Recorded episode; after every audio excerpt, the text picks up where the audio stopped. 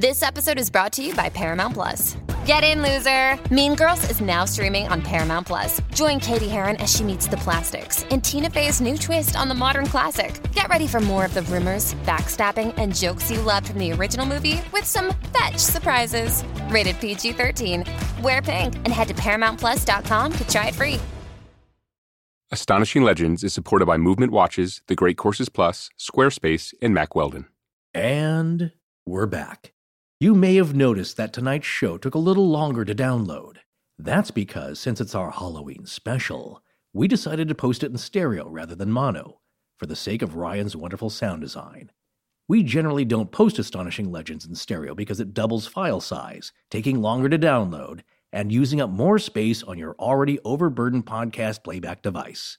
But what posting in mono does to Ryan's sound design is a straight up crime.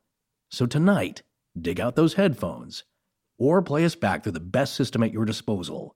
Because Ryan isn't fooling around, and we're coming at you in high fidelity. I don't know if that was completely necessary, but we're an independent show and we get to do what we want. Yeah.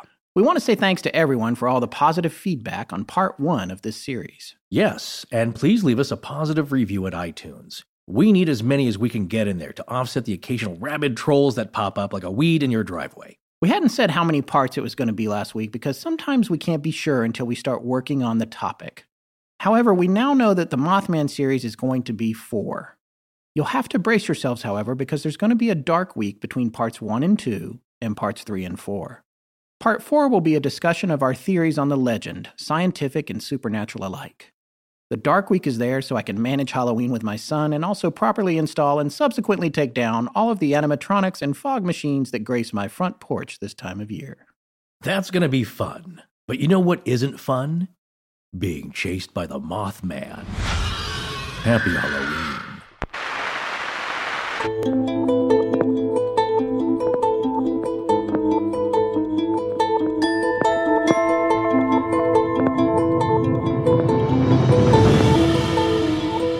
Welcome back to Astonishing Legends. I'm Scott Philbrook, and this is Forrest Burgess. UFOs do not seem to exist as tangible, manufactured objects. They do not conform to the accepted natural laws of our environment. They seem to be nothing more than transmogrifications tailoring themselves to our ability to understand. John A. Keel, author of The Mothman Prophecies. Join us tonight for the second part of our series on the astonishing legend of the Mothman. All right, before we ramp back up into this thing, a quick thanks to everyone sending in pronunciation information on the local towns in this story.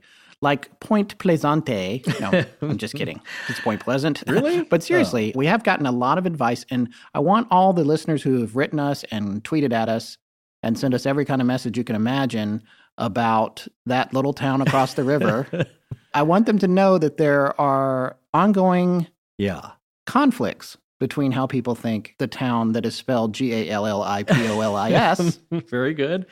should be pronounced. Yeah. I love words. I love etymology and entomology. Bug- Yeah. bugs and words. Yes. But they differed slightly, which I found fascinating. These are people who live in the area. I don't know for how many generations, because I believe that also makes a difference. Yes, I think it does. And for me, being from the South, I know about the, and this is with all due respect, I lived in North Carolina, but I am going to say the bastardization Yeah. of words. It's like you say, I'm not from the deep South, but Cajun is born of Arcadian. Right, right. And in North Carolina, sometimes syllables get dropped. I can't speak for West Virginia, but I'm going to say that that probably happens there too. But you know what? Emily, my wife, had this idea. She was like, just find a local newscast. And Well, I was yeah, like, well, yeah, yeah. I think I should do this. So today I did look one up, which did jibe with a lot of the recommendations we got yeah. for the town of Gallipolis. Well, we also saw Gallipolis and Gallipolis. Right. Or well, that's what I was saying. Gallipolis. Gallipolis. Gallipolis. But That's what- what, I should have said. yeah. Gall- Gallipolis. Excuse me. Yeah. Gallipolis, Ohio. And then across the river is Gallipolis Ferry. I haven't looked that one up. I wouldn't be surprised if it was different. different. Yeah.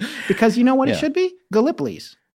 If Well- it was a restaurant in New Jersey, it's a guy. I love this film Gallipoli. yeah, then uh, there's You know, Gallip- But this is yeah. Gallipolis. Yes, I think that's a That's very, how the very good middle of the road here. Way back when we did Knights of the Golden Circle, and we had someone very kindly write into us saying, "Hey, gentlemen, Prescott is actually Prescott. That's how she said it. It's, it's like yeah. press kit. like Yeah, a press I'm sorry, kit. I cut you off like I knew, but I, I it was news. I'm the one me. telling you the story. Yeah, Yeah. it was news to me as well. Sorry. She said it's called Prescott by the locals. So I asked a good friend of mine I work with named John. He grew up in the Phoenix area all his life, has relatives all around that area. And I asked him, hey, do people call it Prescott? He goes, no, I've never heard anybody say that except for my stepfather, but he's from Alabama and he calls it Prescott. Well, and you know, and in the South we have biscuits, not biscottes. Biscuit, But it's spelled different, but- Exactly. So my point is that I'm sure there's a lot of people that do call it Prescott. I've heard it on news reports uh, from the area. Basically, I've heard it called Prescott by local people, but I've also heard maybe about even who call it Prescott. So you know what? Go with the one you like. Yeah. Yeah. I want to make one other correction. I mistakenly said in the last episode that live broadcasts of I Love Lucy had just passed Pluto in the last decade. I couldn't have been more wrong about that. Yeah. In fact, today, Twitter user Chance Rubbage, who follows us, Is that a real name? I love. Well, if they'd had their real name, I would have said it. Okay. This I don't even know if it's a man or a woman. But Chance Rubbage, who follows us, pointed out that at the speed of light, which is also the speed of a radio transmission or a television line, Pluto's only about four hours away. wow. So I couldn't have been more off base on that. But on the plus side, it did cause me to dig up the news stories that inspired my observation about I Love Lucy going into the far reaches of space.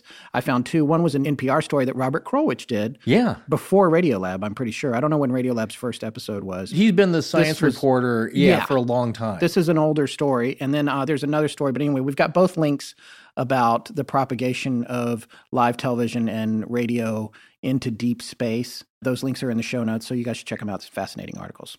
Okay, so last week we introduced you to the story of the Mothman, and we showed you how that story is really so much more than just the Mothman alone. oh, yeah. He's symbolic for so much other phenomenon. It's like the umbrella. The Mothman's wings are the umbrella over a series yeah. of events that, like we said, are not too different from Skinwalker. They run the the gamut from You could start with a cryptid or cryptozoology because it's a creature. Yes. But with him, he drags everything else with him. Yeah, you and it's a creature that doesn't behave like a animal. earthly animal. Yeah, right, It right. does not because it would be a different thing if in the course of this story you heard of behavior that you could ascribe to other birds or flying creatures. Well, even the but it doesn't behave yeah. that way. Even the chupacabra is behaving like a canine, exactly. like a dog. It bites, apparently likes a lot of blood, but there's nothing really weirdly paranormal. That's a real, true cryptid. It's not really like a dog. It's not really like a coyote or anything else we know. Maybe it has mange. Who knows? It Right. has a weird gait.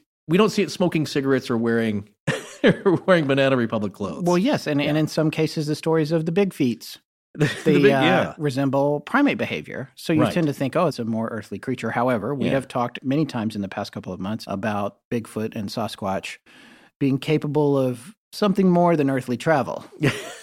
yes, So- indeed. Anyway, we Yeah. digress already. We're barely getting started here. Okay. We also covered the story of Indrid Cold when he encountered Will Petrie, excuse Wait, me, what? Woody Derenberger. Right, right.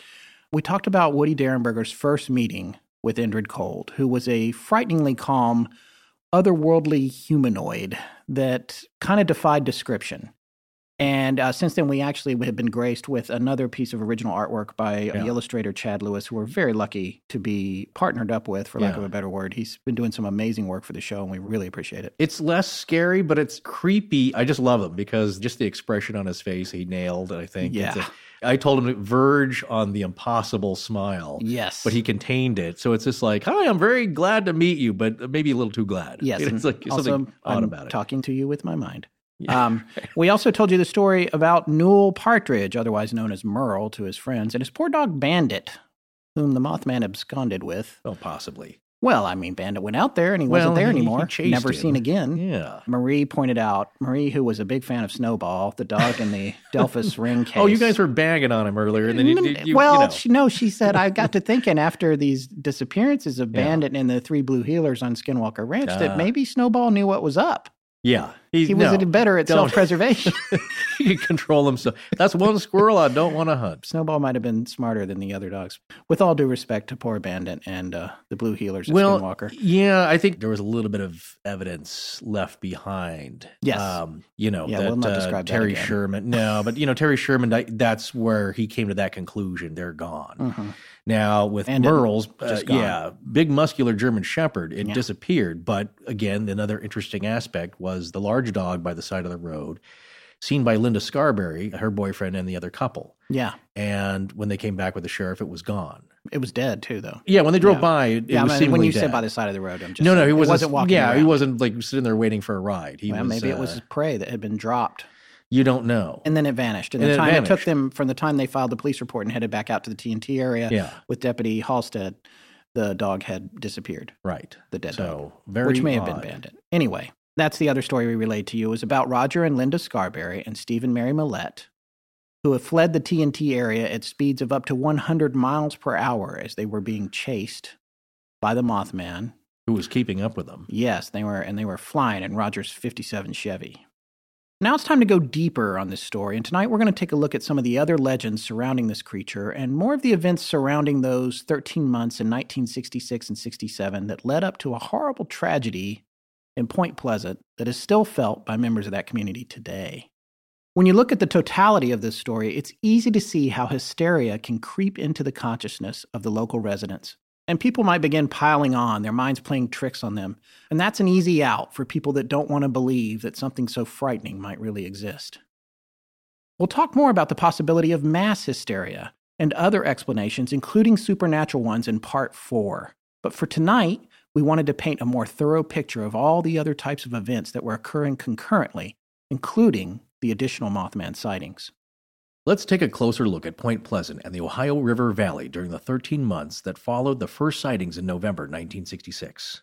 According to John Keel, in his book, The Mothman Prophecies, early on November 17th, just two days after the creature chased the four kids out of the TNT area in their car, a music teacher was sound asleep in her bed when she heard her small dog barking and going crazy around 4:45 in the morning.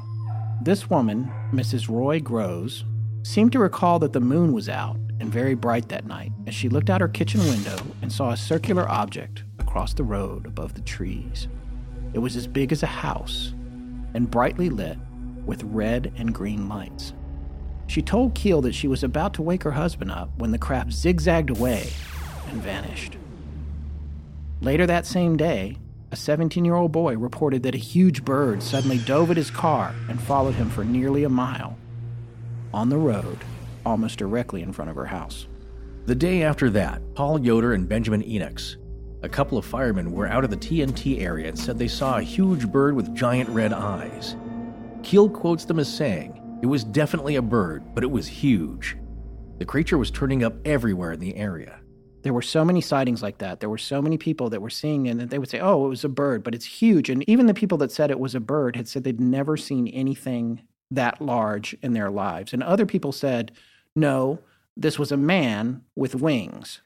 Well, yeah, These people aren't rubes. And there's a certain Yeah. amount, and that's something that you mentioned about the movie, and we know that some of you haven't seen the movie yet, and we advised you to wait until we finish the series, Yeah. but they're not going to confuse a crane for something that they would Yeah. describe as a Mothman, especially on a sighting in broad daylight. Right. They know what a crane looks like. I would reckon a city slicker might be confusing it because guess what? They're not out in nature as much as these folks are. They know their surroundings, they know their environment, they know animals. These people hunt and fish. When they say that they saw something that was not a bird, I tend to believe them much more than I would some highfalutin person in a big city who uh, never seen many animals except on TV.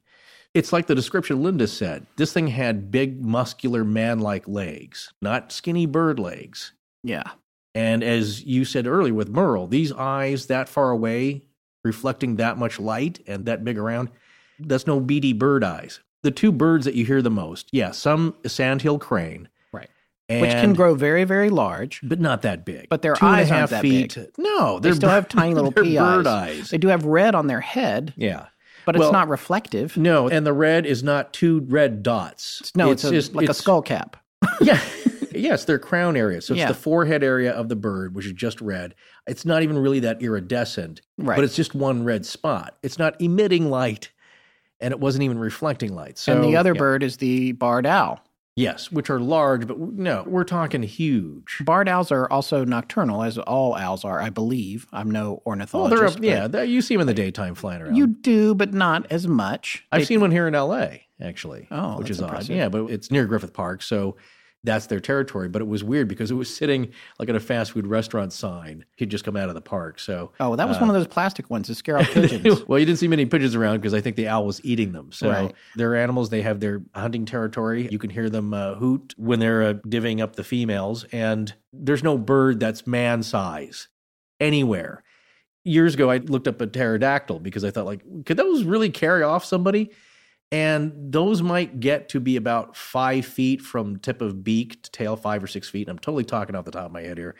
That's Uh, when but- we always get in trouble. Yeah, you know what? I don't Wasn't care. there another? There was. I thought there was some Yeah. other giant. This is going to come up again in the theories episode. No, uh, but there's and there's larger ones, but there's no giant prehistoric bird that's let's say the size of a crocodile. You know that. no, but long. there is. There's that famous picture of Doctor. What's his name? He's going to Uh. come up in the theories episode, but the standing in front of the large blackbird. It's a reconstruction, but Oh, okay. Well, how long the- is it though? well, it's like a bus. No, Yeah, you've seen that picture. It was in the Guinness Book of World Records. I don't know. I don't know. All right, well, we'll come back to it. My point is that there's a reason birds are the size they are, Right. And they can only fly so fast. Now, sandhill cranes are great at gliding.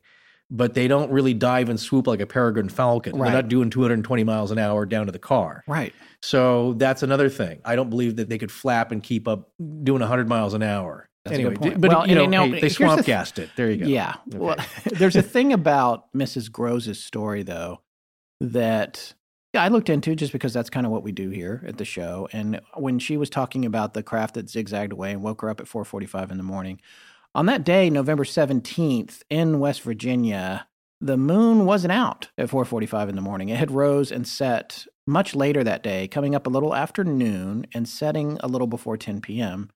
And on top of that, it was waxing crescent. Only 28% of it was visible, and it wasn't going to be full until 10 days later.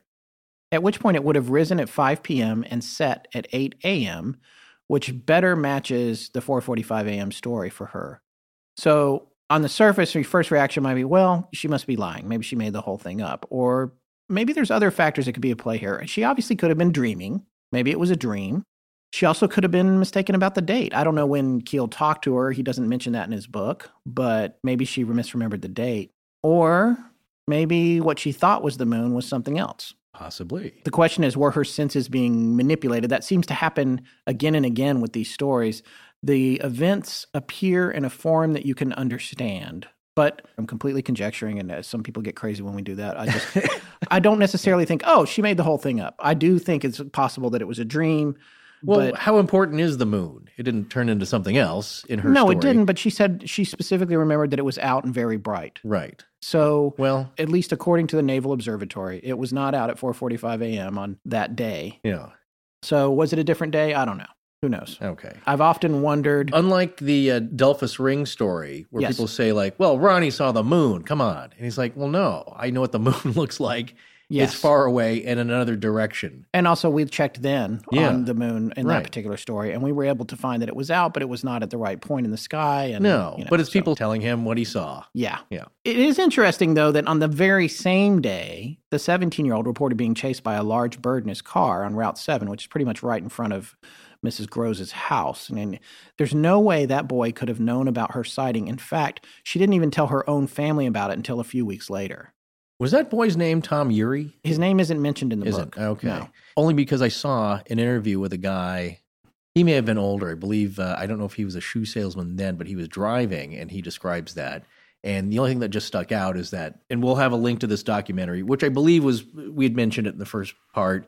It's pretty well done. That's because Yes. I think it was done in conjunction to promote the movie. It has a few factual errors. Well, there's a few things which are not fully explained, which lead to errors and kind of uh, an error by omission.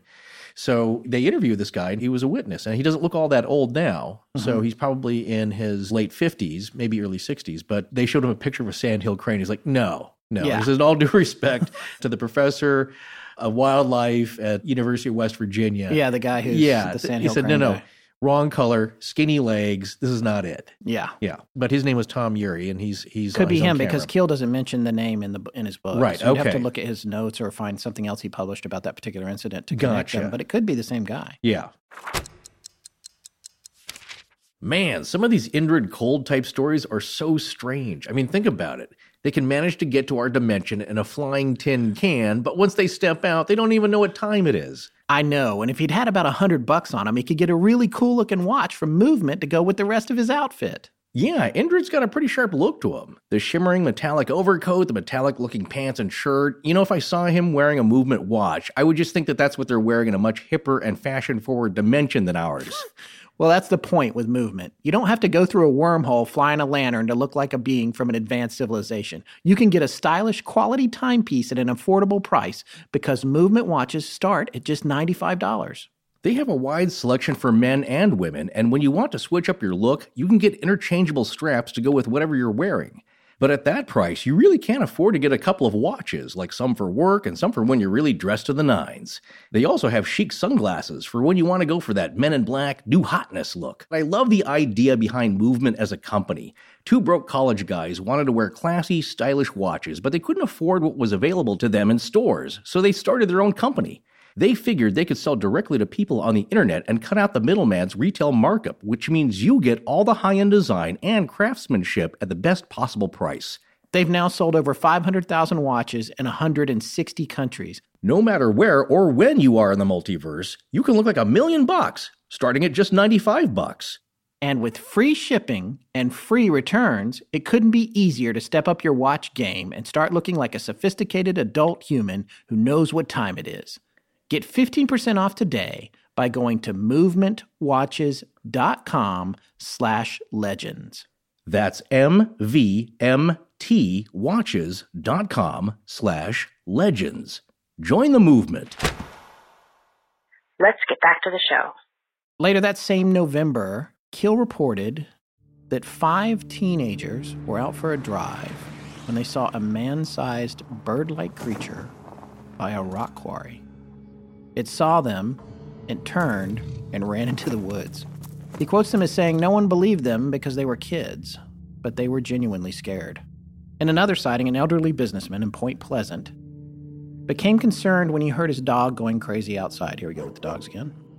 He went outside and came face to face with what he described to Keel as a seven foot tall, gray apparition with flaming eyes.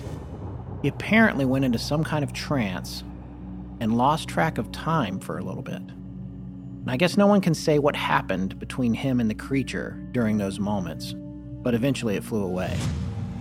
He was so beside himself with shock and fear, and he looked so pale that when he stumbled back inside, his wife thought he was in the throes of a heart attack. Here we go with more sights in my yard. It's flying over my car, people everywhere are reporting this thing. And you know what's interesting to me about it too is the sort of trance phase that a lot of people describe that. Yeah, that's very interesting that you mentioned the word trance because I was watching one of the other interviews from this documentary where that's exactly described. And it's Marcella Bennett, and she was much younger at the time, but she's on camera in this interview telling about this incident. And what happened is that her and her brother were headed to the TNT area to visit some relatives who kind of lived on the outskirts of the area and she had her three year old daughter with them, and they'd pulled up in the car. And as they're getting out, her brother had noticed something unusual in the sky lights or something odd, and he wanted her to look at it. Hey, take a look at this. And she had no interest. She did not want to look at it. As she's making her way to the house with her daughter in her arms, there's some kind of figure that she notices out of the corner of her eye.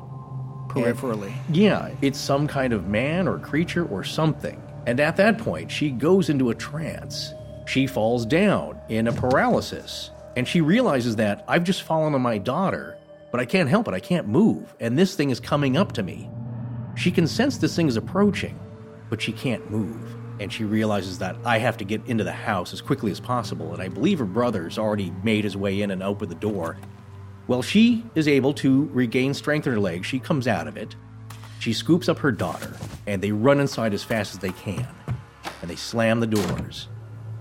Now, the problem is, this thing has not gone away. It's still coming. It's making its way to the porch. And they can hear it plumping, plumping up the stairs onto the porch. And now it's peeking inside the house. No, thank so, you. Um, well, imagine that. They're freaking out. But they called the authorities, and by the time they came out, this thing had gone, of course. They were terrified. And to this day, she is terrified and I mean was traumatized and had to seek medical attention, like counseling after that, because it was so different. It's not being spooked by a deer coming up to eat your flowers in the night. No, and this is what's fascinating about this. First of all, again, we go back to the trance. People are falling into trances. They're losing track of time. The elderly gentleman on his porch. It's like it's got a hypnotic quality Well, to it. And Keel mentions yeah. that too. He apparently had a fascination with hypnotism himself Yeah. in his book.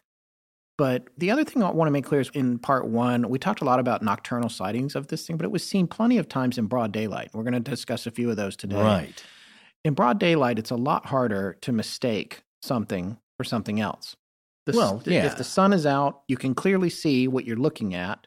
You're also less likely, as a general member of humanity, to be under the influence of something in the middle mean, of the day. You mean a substance? A substance, Okay. yes. This is broad daylight with these people. But my question for you is not that you would have the answer to this. well, yeah, Forrest yeah. turns into the Mothman.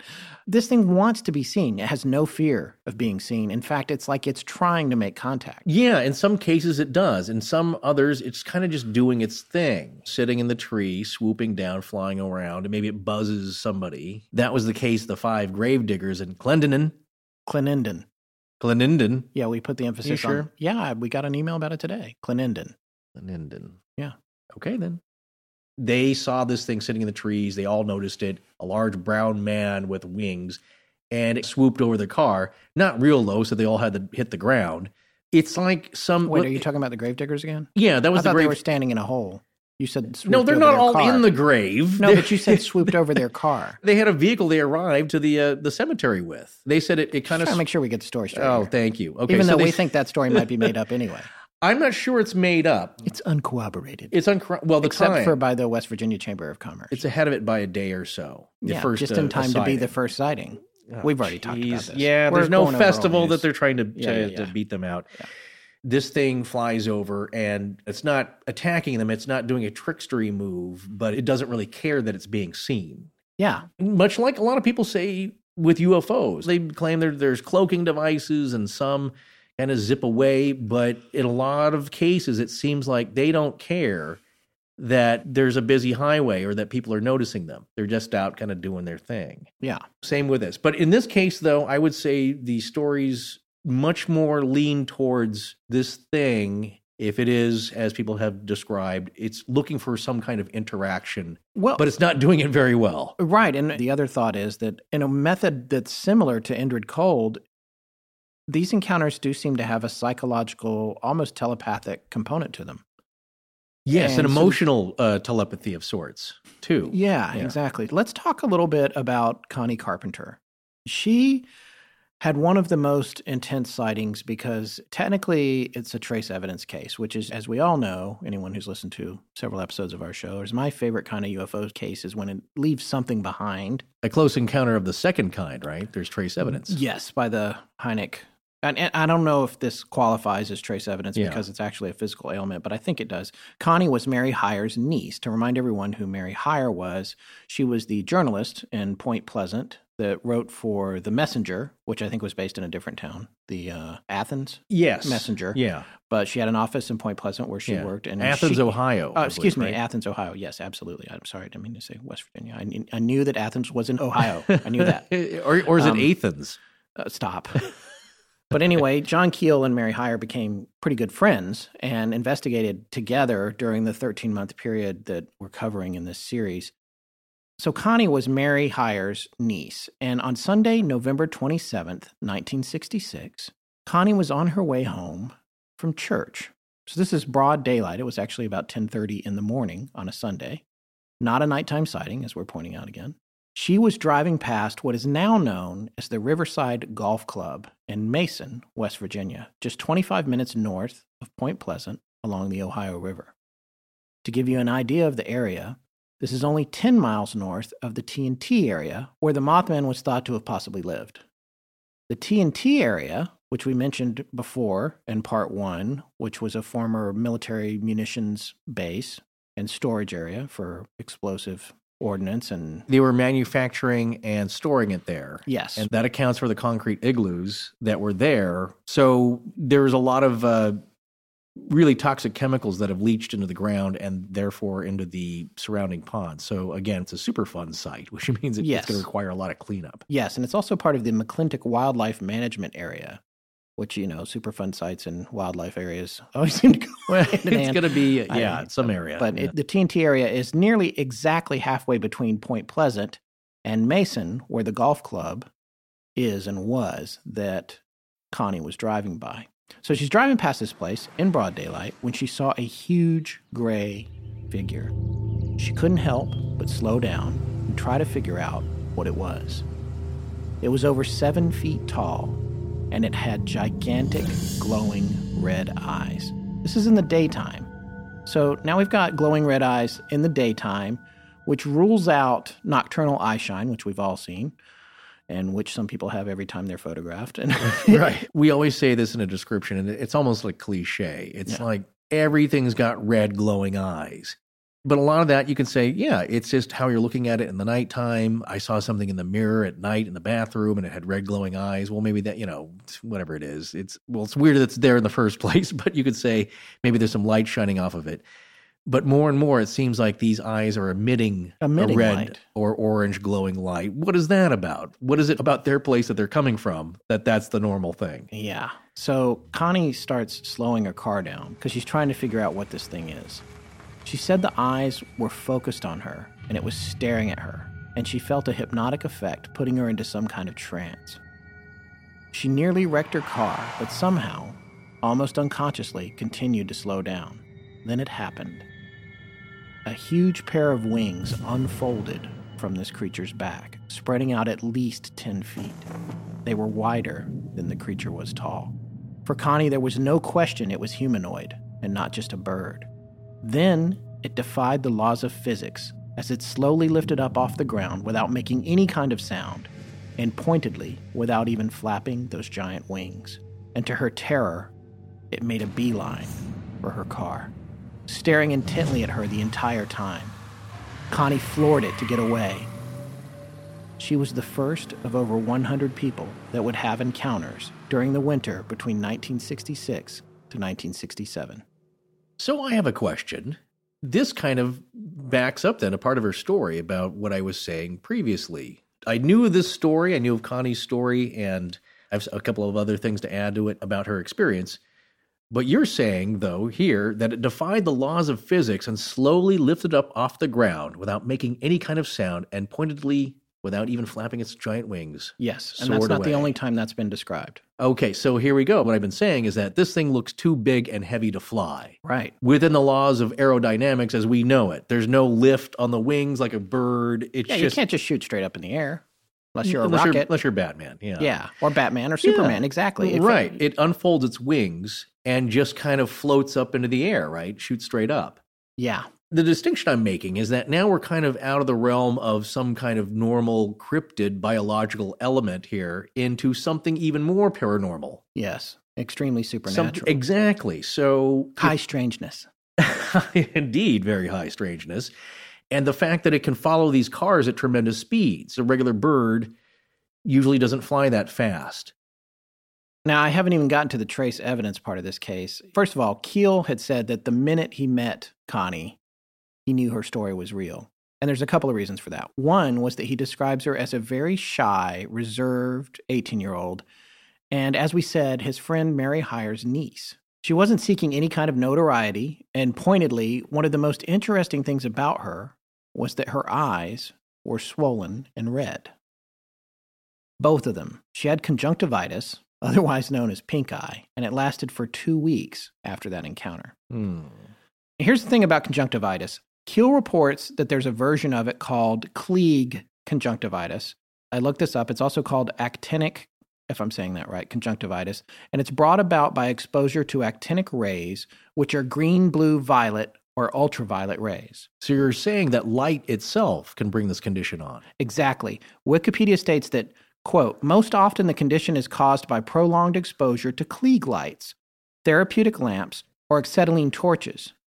Other names for the condition include Klieg conjunctivitis, eye burn, arc flash, welder's conjunctivitis, flash keratoconjunctivitis, actinic ray ophthalmia, X ray ophthalmia and ultraviolet ray ophthalmia. Well, there we go. We're starting to make more sense. Now, Wikipedia goes on to point out that this particular form of conjunctivitis is prevalent among the children in the highlands of Ecuador. This supports the hypothesis that prolonged exposure to the sun at altitude in the less dense atmosphere is the main cause of the disease in that area.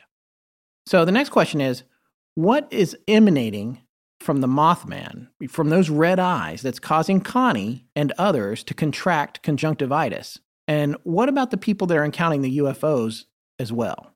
And why doesn't Lois Lane get it when Superman uses his X ray vision? Well, he never points his eyes right at her. No, because you'd fry him. But the Yeah. point is that there's something being beamed, it seems like, if this is the cause, because she wasn't the only one. And there was another young kid who, uh, he had the same thing. And he had one, his right eye was really swollen. And as he told Keel, it never really healed well Yeah. after that. So it's not just her. It is kind of like people who get really sunburned. Your eyes get puffy. In these cases, it really does seem more like the uh, bacterial conjunctivitis, where it's just weeping and it's just really swollen and, and red. So, what are they seeing that is beaming towards them that is not usually of this realm? Here's the other thing, and this is a part of the reason that I think Spielberg probably drew a lot from this book for Close Encounters of the Third Kind. A lot of people had started to figure out that they could come to this area and go to certain places at certain times and they'd have a good chance of seeing UFOs. That's how much activity Yeah. was happening. And in fact, Keel talks about there was one particular point where he had gone to a known site that he and Mary would sometimes go to. And there were a couple of teenagers there and they had built a bonfire. And he had to go up to them and be like, You're going to scare them away. You need to put that out if you want to see anything. oh, were they trying? Were they there to try and see? Something? Yeah, something? they were there to try and see something, but Yeah. they obviously didn't know the protocol. So, Well, no, not as well as he, but it's mostly within these 13 months. yes, during this period, since the first Mothman sightings and running up to the final point, which we're going to get to at the end of this part. Right. That's also what was winding up everybody in this town. That when John Keel arrived, he said you could sense it. There was a palpable feeling of nervousness and angst, and that's actually conveyed very well in the adaptation in the movie. Yeah. There was a feeling everybody knew that something was up, but nobody could figure out what exactly it was. And to a certain extent, it could fairly be described as an ominous feeling. Right. And for those of you who will just write it off as general mass hysteria, one, I don't think it really fits the definition of that. More so, yes, on the sociological scale, not so much on the medical, because there's different symptoms. But it's not as though there was a whole feeling of panic around a very specific thing coming into town. People just didn't know what was up because they're hearing these stories from a lot of people, as it's been implied, who were really decent folks. Yeah. Not hoaxsters, not shucksters or hucksters. You know, these are people that are known in the town. It's a very small town. Everybody knows each other. And as the sheriff said, these four kids were good kids. They've never been in trouble. They were so visibly shaken. In fact, Linda Scarberry had to have the doctor called because when she got home, she collapsed on the floor and was in just really bad state.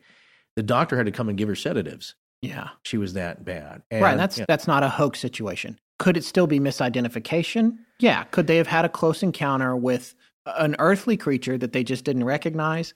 Yes. But whatever happened, she clearly had PTSD from a really frightening experience. Oh, sure. And a lot of people did, Right. including Connie. Connie's husband, Keith Aker, if this is the same Connie, Connie Joe, who I think is, is being talked about. I'm pretty sure it here. is. There's two Connies in Keel's book, but one is this Connie, and the other one uh, we're going to talk about a little bit later. Who Yeah. uh, her and her husband and entire family were visited by a strange man. So Connie's husband, Keith Aker, that's her married name now, is on camera and he's wanted to set the record straight because she is still so freaked out all these many years later that she will not go on camera and talk about it.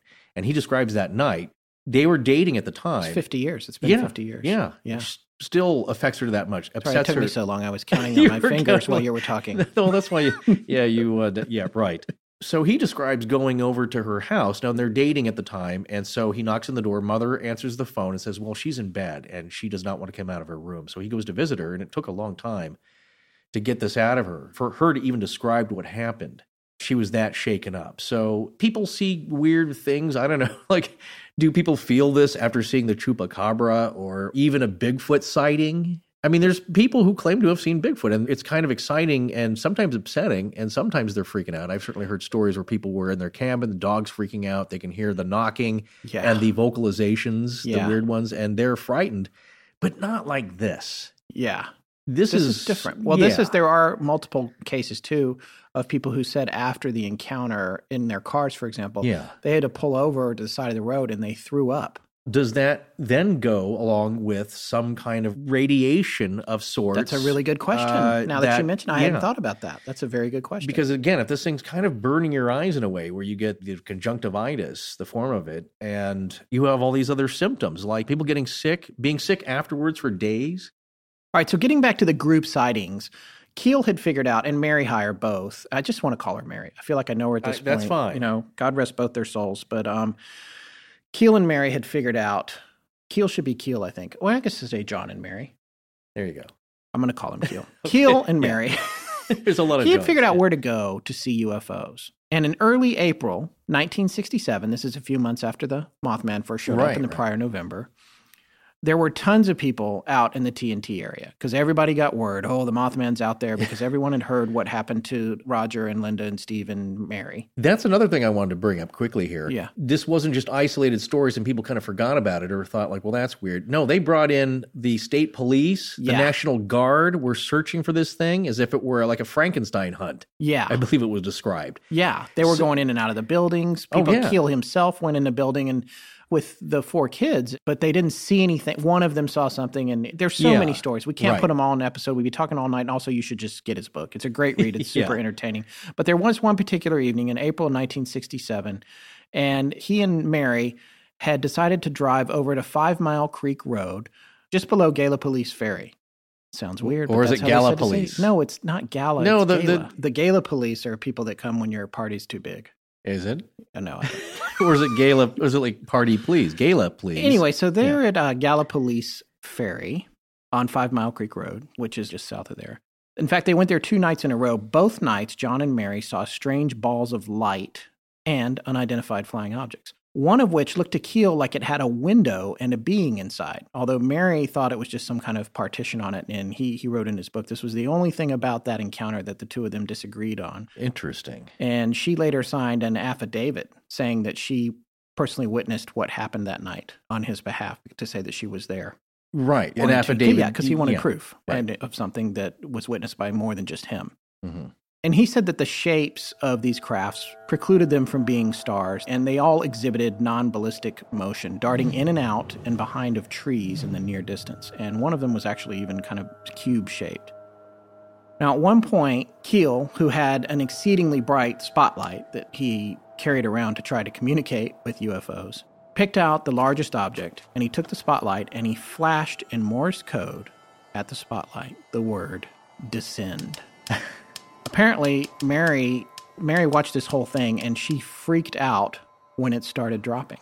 And not only was it dropping, it was dropping in what they describe as kind of like a falling leaf motion Yeah. which Keel says is a common description of how UFOs descend, which I hadn't heard before. But he seemed to say that it that, that it was a common thread. And she described it as Yeah. sort of looking like it was coming downstairs, and he said it was like a falling leaf. I have heard of the zigzagging pattern, which is unusual, but we don't know how these things fly. You know. right, so- right. So, so But it's not a it's not a helicopter. right. Yeah. And here's the interesting thing about this. You know what Keel woke up with the next day? Conjunctivitis. Klieg's conjunctivitis. So I'm going to posit a completely unsubstantiated theory here that I haven't seen anywhere else, but I'm going to go ahead and put it out there that the conjunctivitis is not a sign that you've seen a UFO. Maybe it's a sign you've been abducted. Now, Forrest, I know you're going to have something to say about this, but maybe all you, you I don't know because I feel like I need somebody else's point of view. I got because. I'm pulling this out of the dark. Okay. Let's say all you can remember is seeing the craft, but the Klieg's conjunctivitis is a result of something more happening to you. And this gets into the whole idea of these visitors being maybe some kind of time travelers or something. It lends some weight to whenever somebody does communicate with them, they always seem to be confused about when they are and not just where they are. Where I, lo- I love that phrase. too. yeah, when is it? Now, they're asking everybody what time it is because their process of travel is imprecise. Maybe they're just us from the future. I mean, Oh, I stop it with that. Okay, all right, all right. no, but here's the thing. Yeah. I'm I'm reading A Wrinkle in Time right now to my seven. Okay. To No, my, that is a big theory on shadow people. Like they're just us visiting from the. So Yeah. everybody who's capable of doing that comes here to strangle people in their bedroom. That's well, the big, shadow that's- people don't strangle people. A They lot just- do. They do. They strangle you. They come at you. They love your fear. They love your fear. Yeah. Keel mentions this, or maybe it's Brad. Uh, you know what? Actually, it's Brad Steiger who mentions this. He's a contemporary of John Keel's and a longtime good friend, and uh, just a voluminous writer, just very prolific and a huge name in the field. But he was asked this is it scaring people? And he said, it's really maybe more about control that they're able to control you and that there's some kind of thrill there or some kind of energy that they get from that in controlling. Fear is a large part of that. And I believe so too, because I've heard so many of these stories where it does seem like there's some kind of joy and pleasure and smiling and grinning out of your sheer terror. And people who've experienced that, that's the only thing they can think of is that this thing seemed to be really getting off on me being paralyzed with fear. There's two things here I want to say quickly because you did ask. One, at the end of Close Encounters, not to give anything away, but what are the people who are going on this adventure? What are they given? Sunglasses, because they're going aboard the ship, which is very bright. You think they Yeah. could just dim the lights a little for the humans, but no. So they give them sunglasses, which right near Richard Dreyfuss refuses because you got to see his eyes. He's the star. That's why that. Oh, Right. Does he say I can't work like this? Oh, I- no. did that happen the first episode? I, yeah, somebody Yeah. did uh, mention that.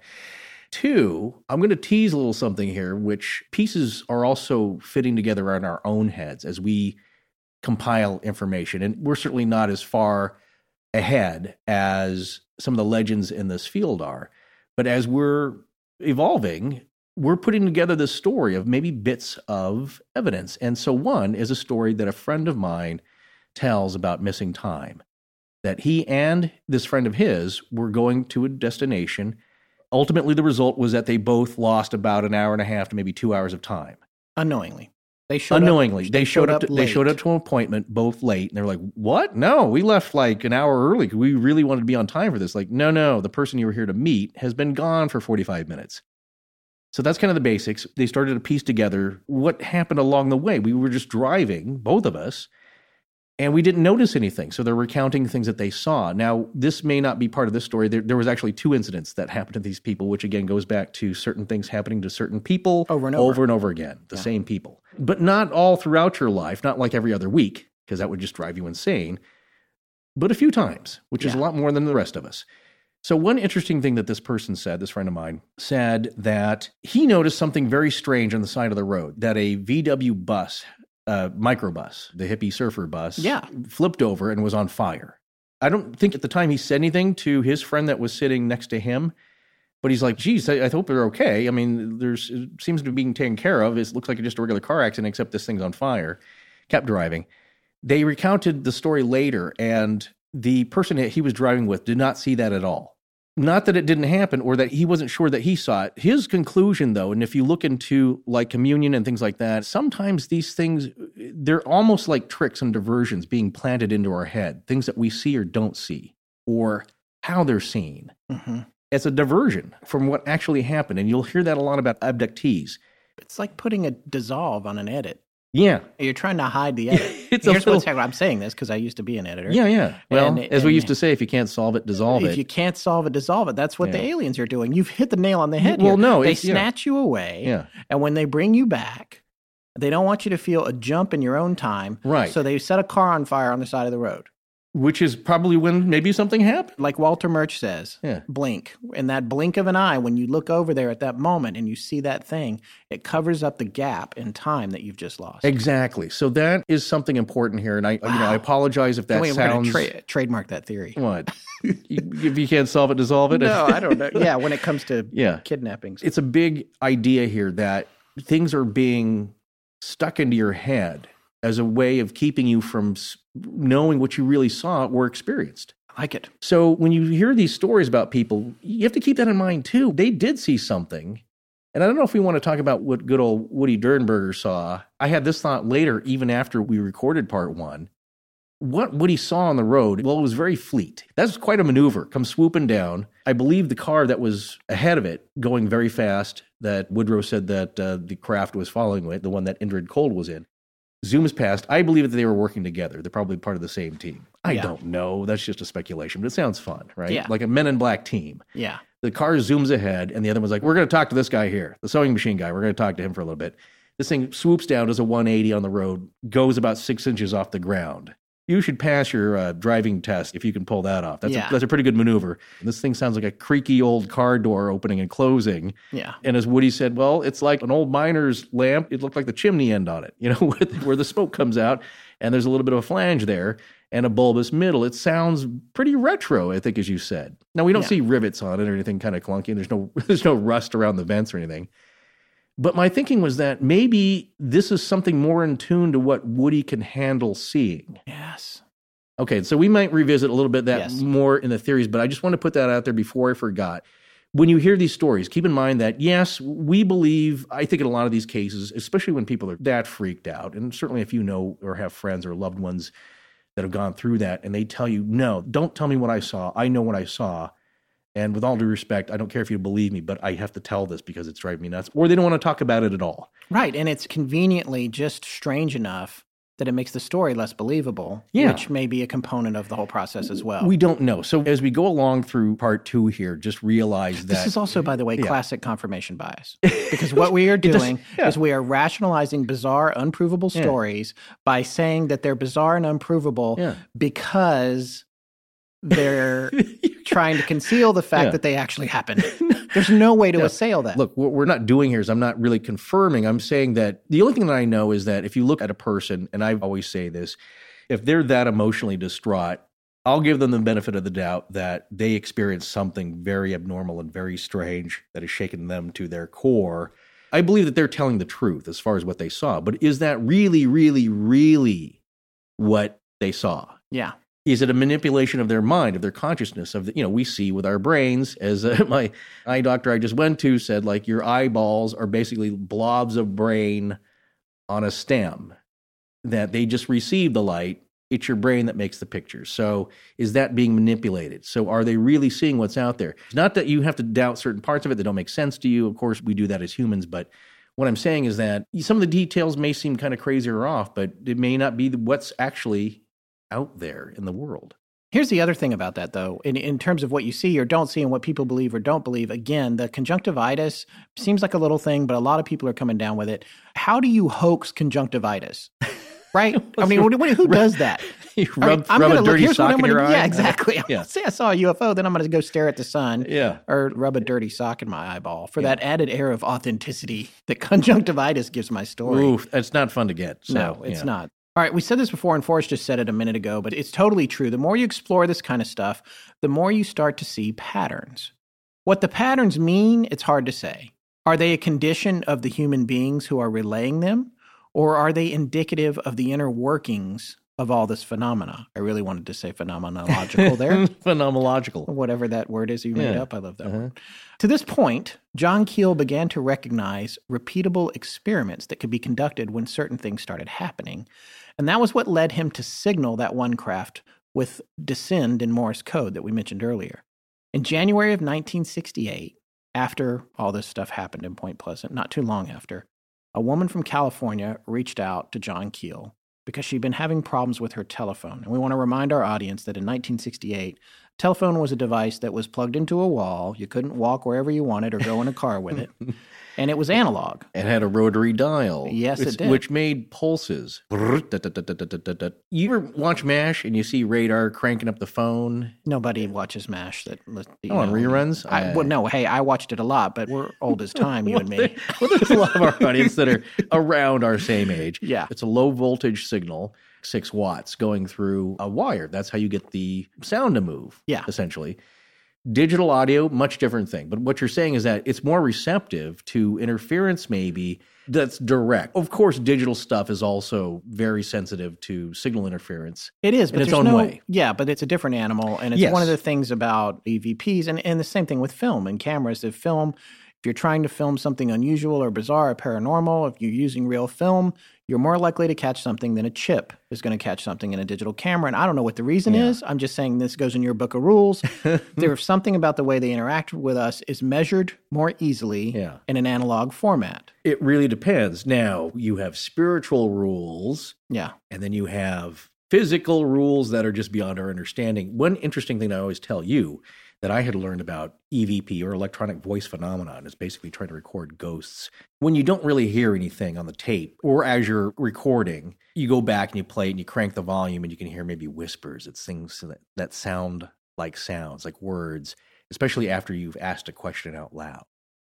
So, one interesting phenomenon, what I've heard is that if you're using analog equipment, like an old fashioned tape recorder, just tape, reel to reel, something like that, that's being recorded magnetically, to get an EVP, you need to play some kind of bass sound. Early on, we've talked about this. Uh, yeah. it has you to have like to give it something to work with. like white noise, right? It Yeah. needs putty, the clay, to form these words out of something because it can't do it out of thin air. So you you have like running water sound playing, or you have fan noise, or TV static snow, a la Poltergeist, Yeah. JoBeth Williams. Yes. You have Beth. needs. Yeah, She's following us now on Twitter. Oh, that's so nice. no, wait, that's not Yeah. right. We're following her. Oh, She, that's right. she did tweet to us. Yeah, she acknowledged. Yes, Thank you very much. I don't know who you are. Please stop doing this, or you have to call the police.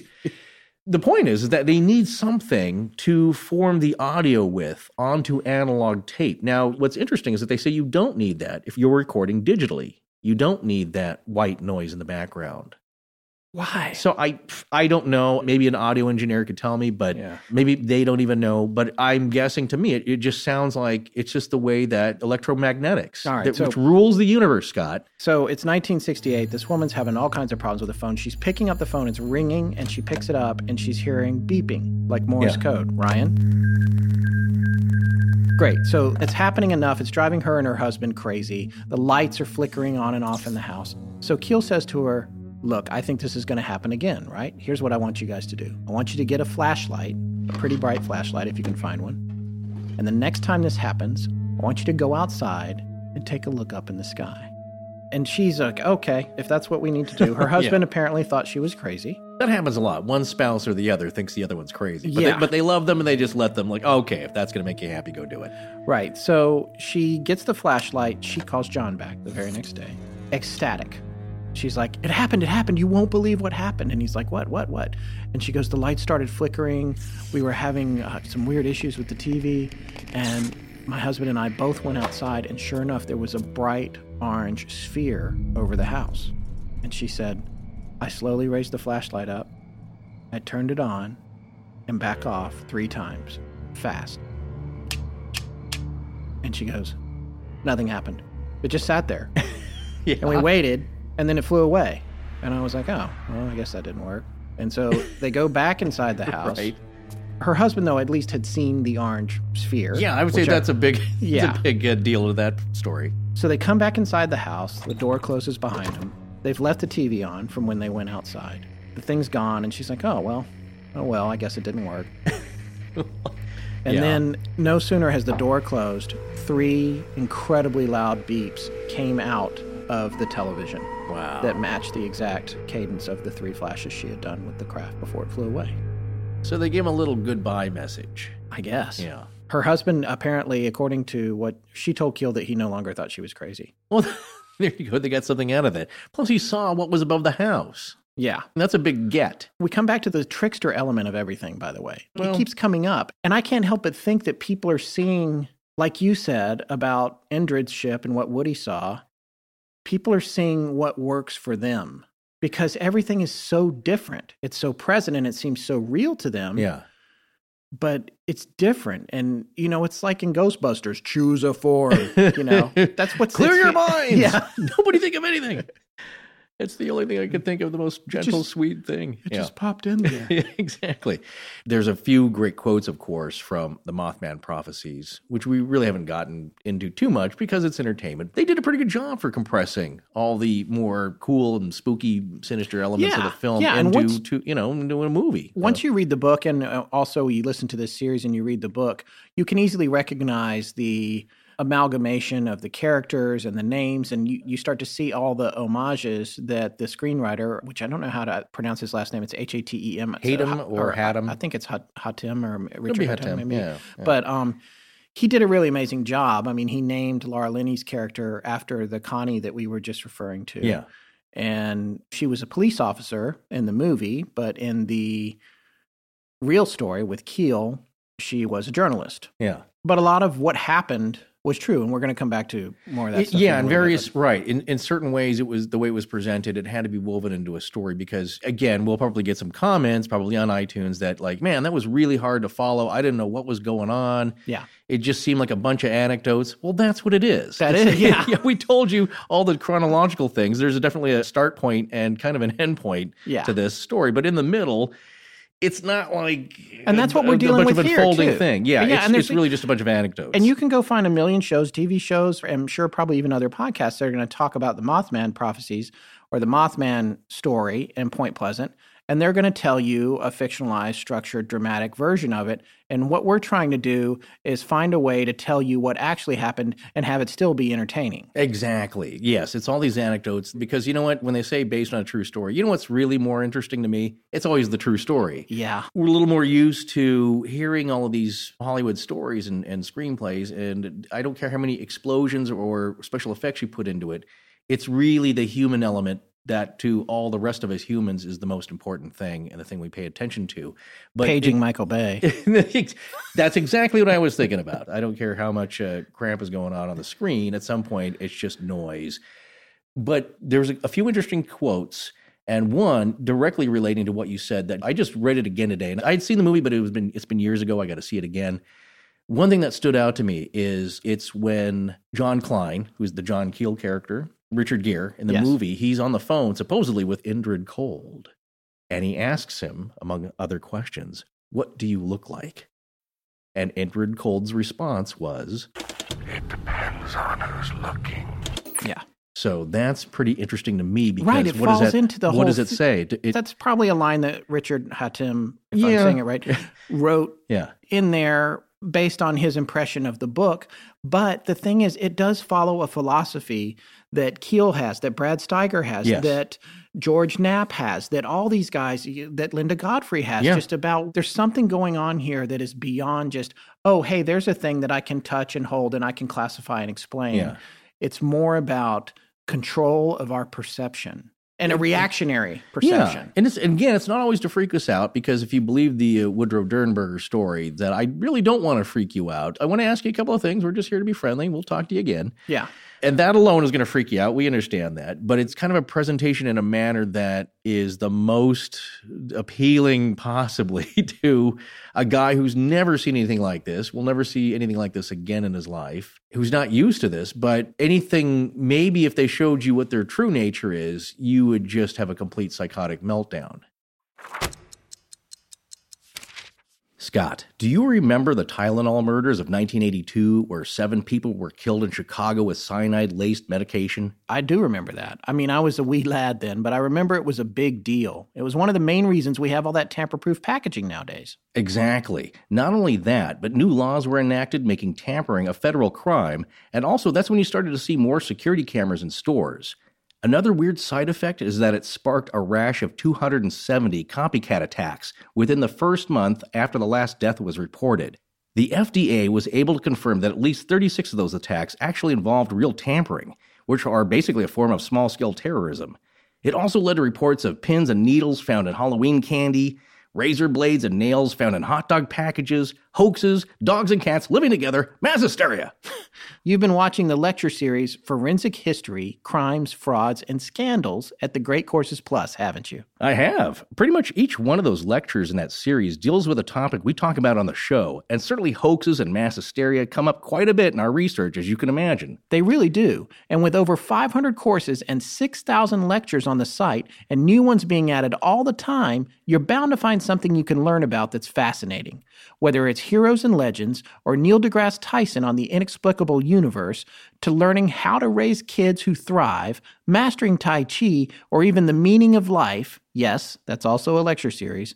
The Great Courses Plus has something for everyone. And you can watch them whenever and wherever you are because you can stream these videos on your tablet, laptop, or phone, or stream them on your TV at home.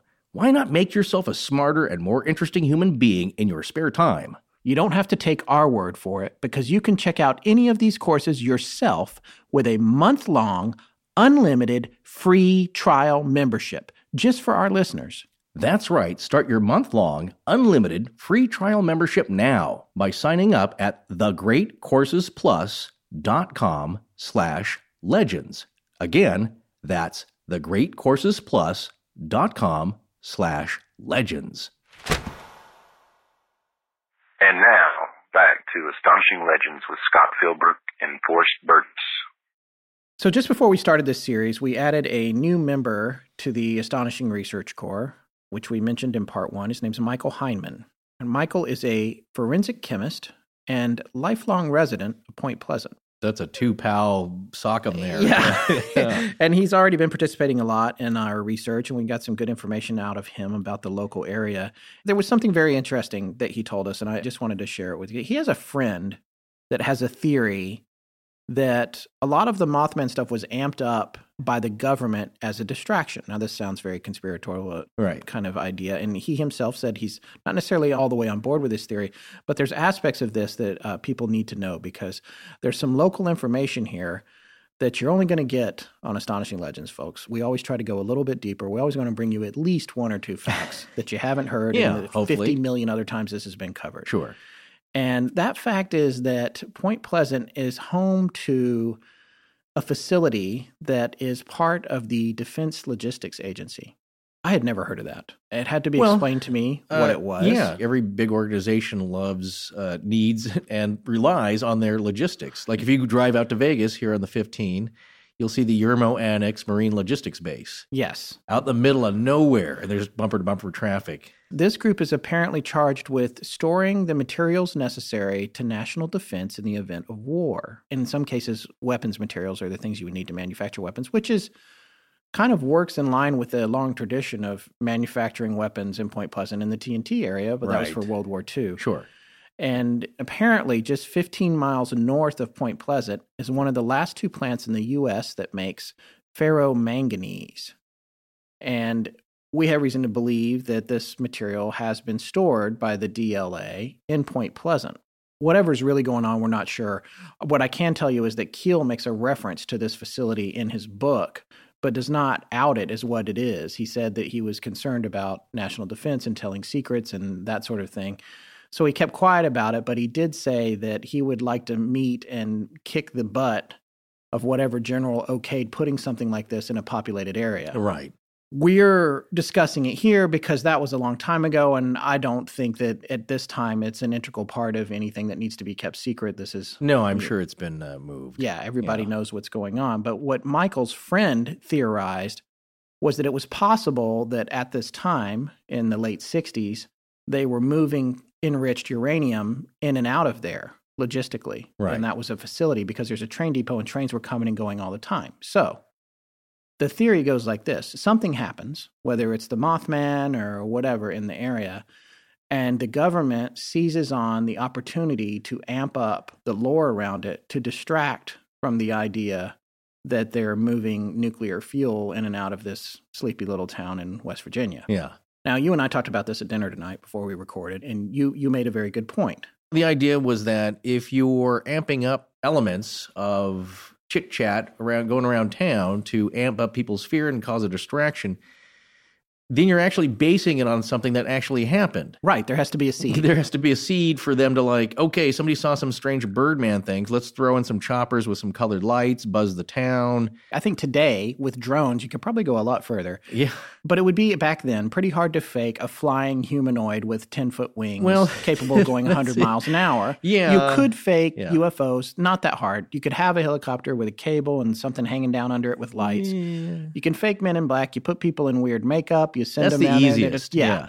That's the easiest one. Right. But this begs the question, you know, we, this theory is not as crazy. I could see this happening because this is It's, uh, misinformation. no, it's Piggly Wiggly. Oh, there's a Easy Seven, Easy Four. Remember, there was a an outbreak at uh, Devil's Tower that they had to evacuate everybody. Right. And they were gassing uh, everybody with sleeping gas there to create a diversion. So we have to get everybody out of the outlying areas. What do we do? We fake a radiological or biological contaminant spill. And we got to get everybody out of town. Get them on the trains, get them out, get them out of the area. So nobody sees anything in the Afraid sky. to breathe. yeah, I just remember as a kid, like, what's Piggly Wiggly? That looks like a fun place to shop. Uh, He's making a reference to the truck that was the undercover. Right. They quickly manufactured, they get semis out, they cover up these government trucks with these brand names so it looks like it's just a convoy of goods Piggly and services. Wigglies. They had them all That's over North Carolina. I yeah. don't know if they're still there.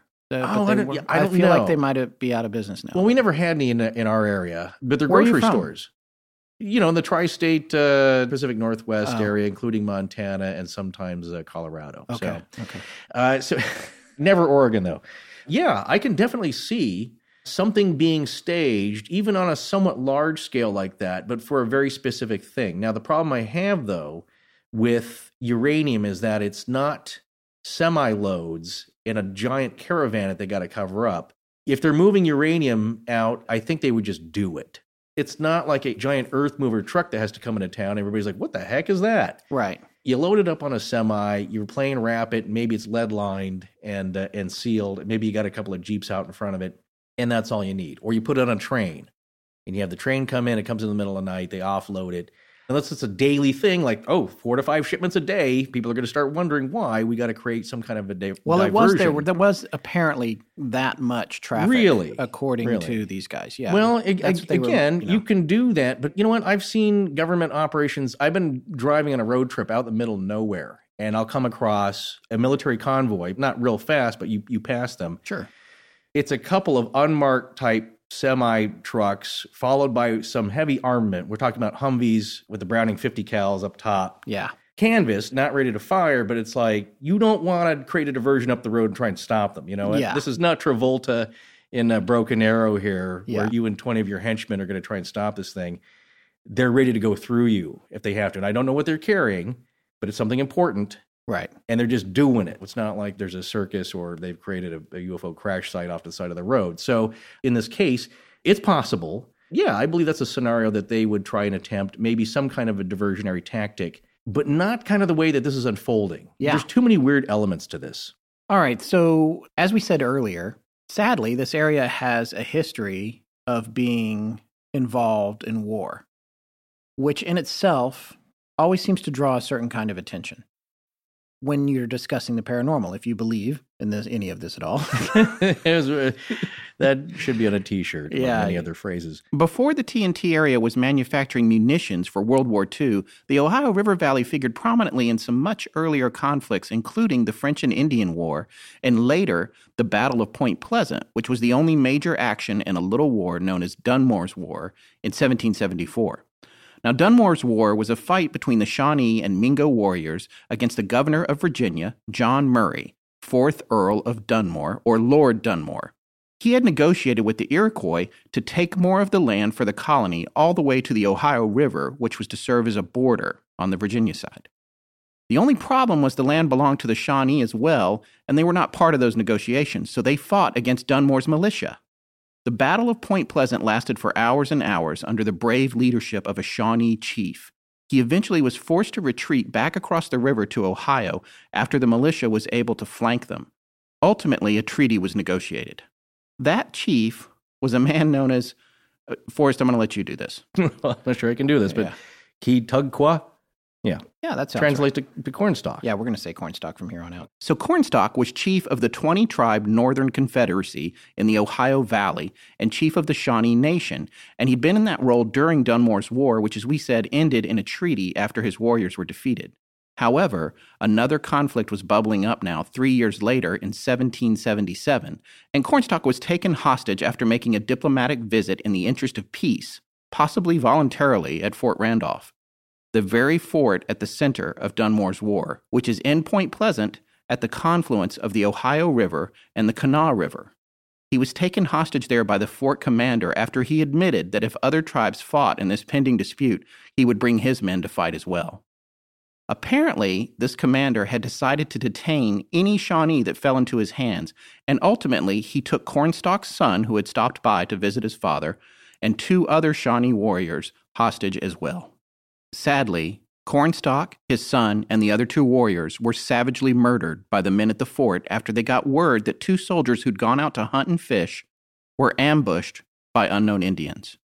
The soldiers barged into his comfortable quarters, and according to the legend, they were startled at how stoic and brave he was as he stood his ground, looking them in the eye, even though they were clearly there to kill him. They unloaded eight muskets into him and as he lay dying on the floor, he supposedly uttered these words I was the borderman's friend.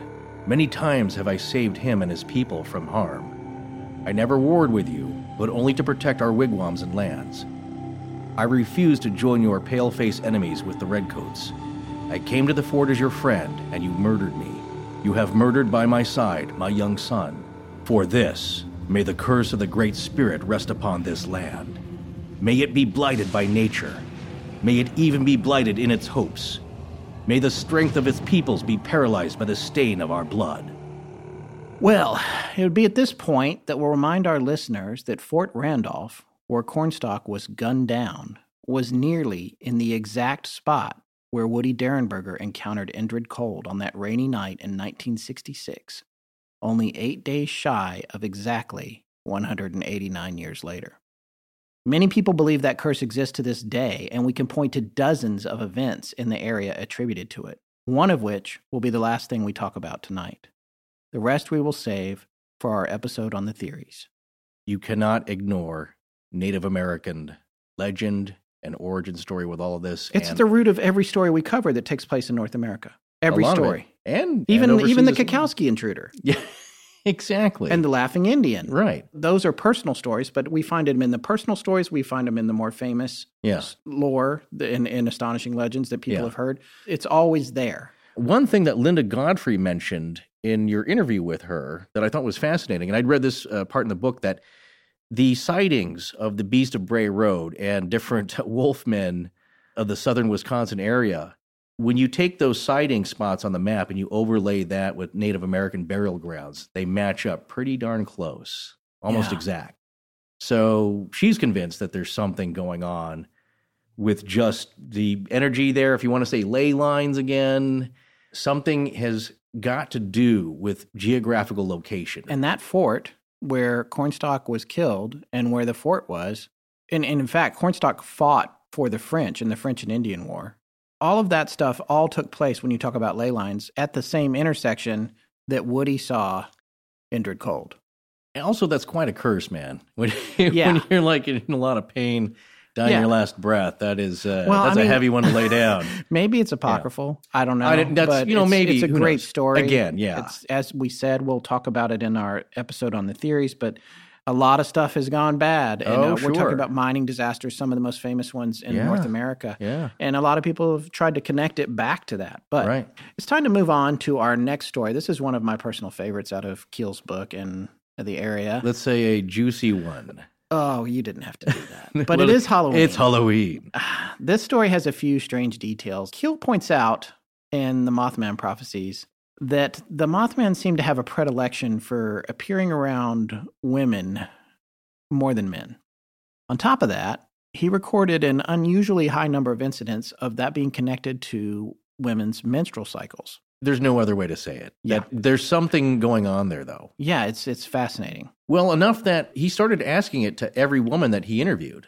I know it sounds kind of improper, especially kind yeah, of back in in the day. late '60s. Well, yeah, but he said this is important because it's maybe some kind of a clue out of something with very few clues. In March of 1967, a story came to light that took that observation further than he ever imagined. And for me, this story goes into Mars Attacks territory. yeah. I don't know if you've seen that movie, folks, and we always talk about It's movies. it's don't we? funny and delightful and also really disturbing in a lot of ways. Yeah. On the night of March 5th, 1967, a Red Cross bloodmobile was traveling along the Ohio River towards Huntington, West Virginia, when the driver, Bo Schertzer, noticed a bright white light peering out of the woods off the road and heading straight for the truck that he and the nurse were in, which was fully loaded with a fresh day's supply of donated blood. The nurse yelled, My God, what is it? Bo floored it. Now, we all know that a 1967 panel van, because I'm a car guy, and you don't have to be a car guy to know this, I'm not saying that to be condescending. A 1967 panel van is not going to have a lot of get up and go. It's got a large V8, but it's pushing a lot of weight and air. So it's gonna take a, it's gonna take a while to get up and go. And this particular one's carrying a lot of blood. yeah. especially against a UFO. In my mind's eye, what I'm seeing here when I hear about this scene unfolding, it's kind of like the steamroller running over the security guard in Austin Powers. in slow motion. yeah, I, I just don't think that I can hear the engine whining now. Yeah. It's probably only got three gears. But uh, nevertheless, they're flying down the road as fast as they can go. Bo, who was driving, was just 21. And he's getting pretty scared. The nurse is scared to death. I, we don't have her name, I don't believe. He rolls down the window and leans out to see if this thing is still above them. And not only is it still there, it's having clearly no difficulty keeping up with Yeah. the Bloodmobile. At this point, he notices a metal arm coming out from this craft and moving its way down towards the side of the Bloodmobile. The nurse, like Bo, was in a full on panic. She screamed, It's trying to get us! Another metal arm appeared on the other side now. This is the Mars Attacks part. It's some kind of claw trying to wrap itself around the Bloodmobile. The claw knows all. Yeah. Yeah. So it looked like it was going to be all over for them when some other cars appeared in front of them. The oncoming traffic must have startled the craft. It broke off its attack and vanished. Bo and the nurse filed a police report that night immediately, and according to Keel, it was mentioned on the radio, but never picked up by the papers. They probably thought it was too fantastic. Uh, well, it's it's a little scary too. Keel said he just couldn't figure it out. To him, it felt like a misdirect to make people think these things were after blood. He didn't trust it. He said he contacted the Red Cross to ask them about missing bloodmobiles, and they told him he was nuts. wait, well, wait. He's not talking about the one that was being driven trying to get away. He's talking about just in general. Other cases. Yeah, just other in general. cases, yeah. it? but they, Like- they apparently did not indulge his. Uh, his no, call. and he- with, But- a, with a puncture hole in the top, and it's all been sucked dry. Well, this is the thing. Like, and I think you said the other day when I first mentioned this story to you, I said it's going down with a giant straw. well, the, yeah, that's the movie. That's the movie version. Oh, right. you Yeah. know. But I mean, or it's a UFO piloted by vampires. But it's interesting to me what Keel is saying about like this is I just I don't believe this. I feel like this is a misdirect. But why are there so many misdirects? Why are there so many red herrings? What is happening? This is a ridiculous story. yeah, It's but you don't know what's herring and what's not. Going back to another quote. Yeah. uh, from the movie. He goes From the uh, Mothman Prophecies. Yeah, the Mothman Prophecies, the movie. John Klein, the John Keel character, Richard Gere. He asked the professor because you always got to go to an expert. You, that's every part of these movies. You got to seek out the expert. Yeah. and uh, so the expert, the Alan Bates, tells him We're still waiting to be called for cameo, by the way. in any kind of In movie? any movie, yeah. okay. You Just Ernest Saves Christmas. we were probably killed off in the Yeah. first just for doing this. But he goes and asks him, he said, like, hey, if they're advanced beings, why don't they just tell us what they're up to? What's on their mind? And he has a great response, which is their intentions aren't human. That stuck with me since the beginning because it's like what he's saying is that you're not going to understand it. right. They have their own reasons, which you may not be able to comprehend. Yeah. So why all these crazy things are happening, or why he also you know- says, why don't they just explain themselves to us? And he says, Yeah. Have you ever tried explaining yourself to a cockroach? yeah, yeah, you're more advanced than him. Yeah. I think about that every time I walk my dog. I go past about, like this time of year anyway, about Yeah. 10 really busy ant colonies. Yeah. And I sometimes I think about what is their perception of me? They don't see me coming. If I Right. misstep, I could kill a hundred of them in one step. Yeah. It just comes out of nowhere.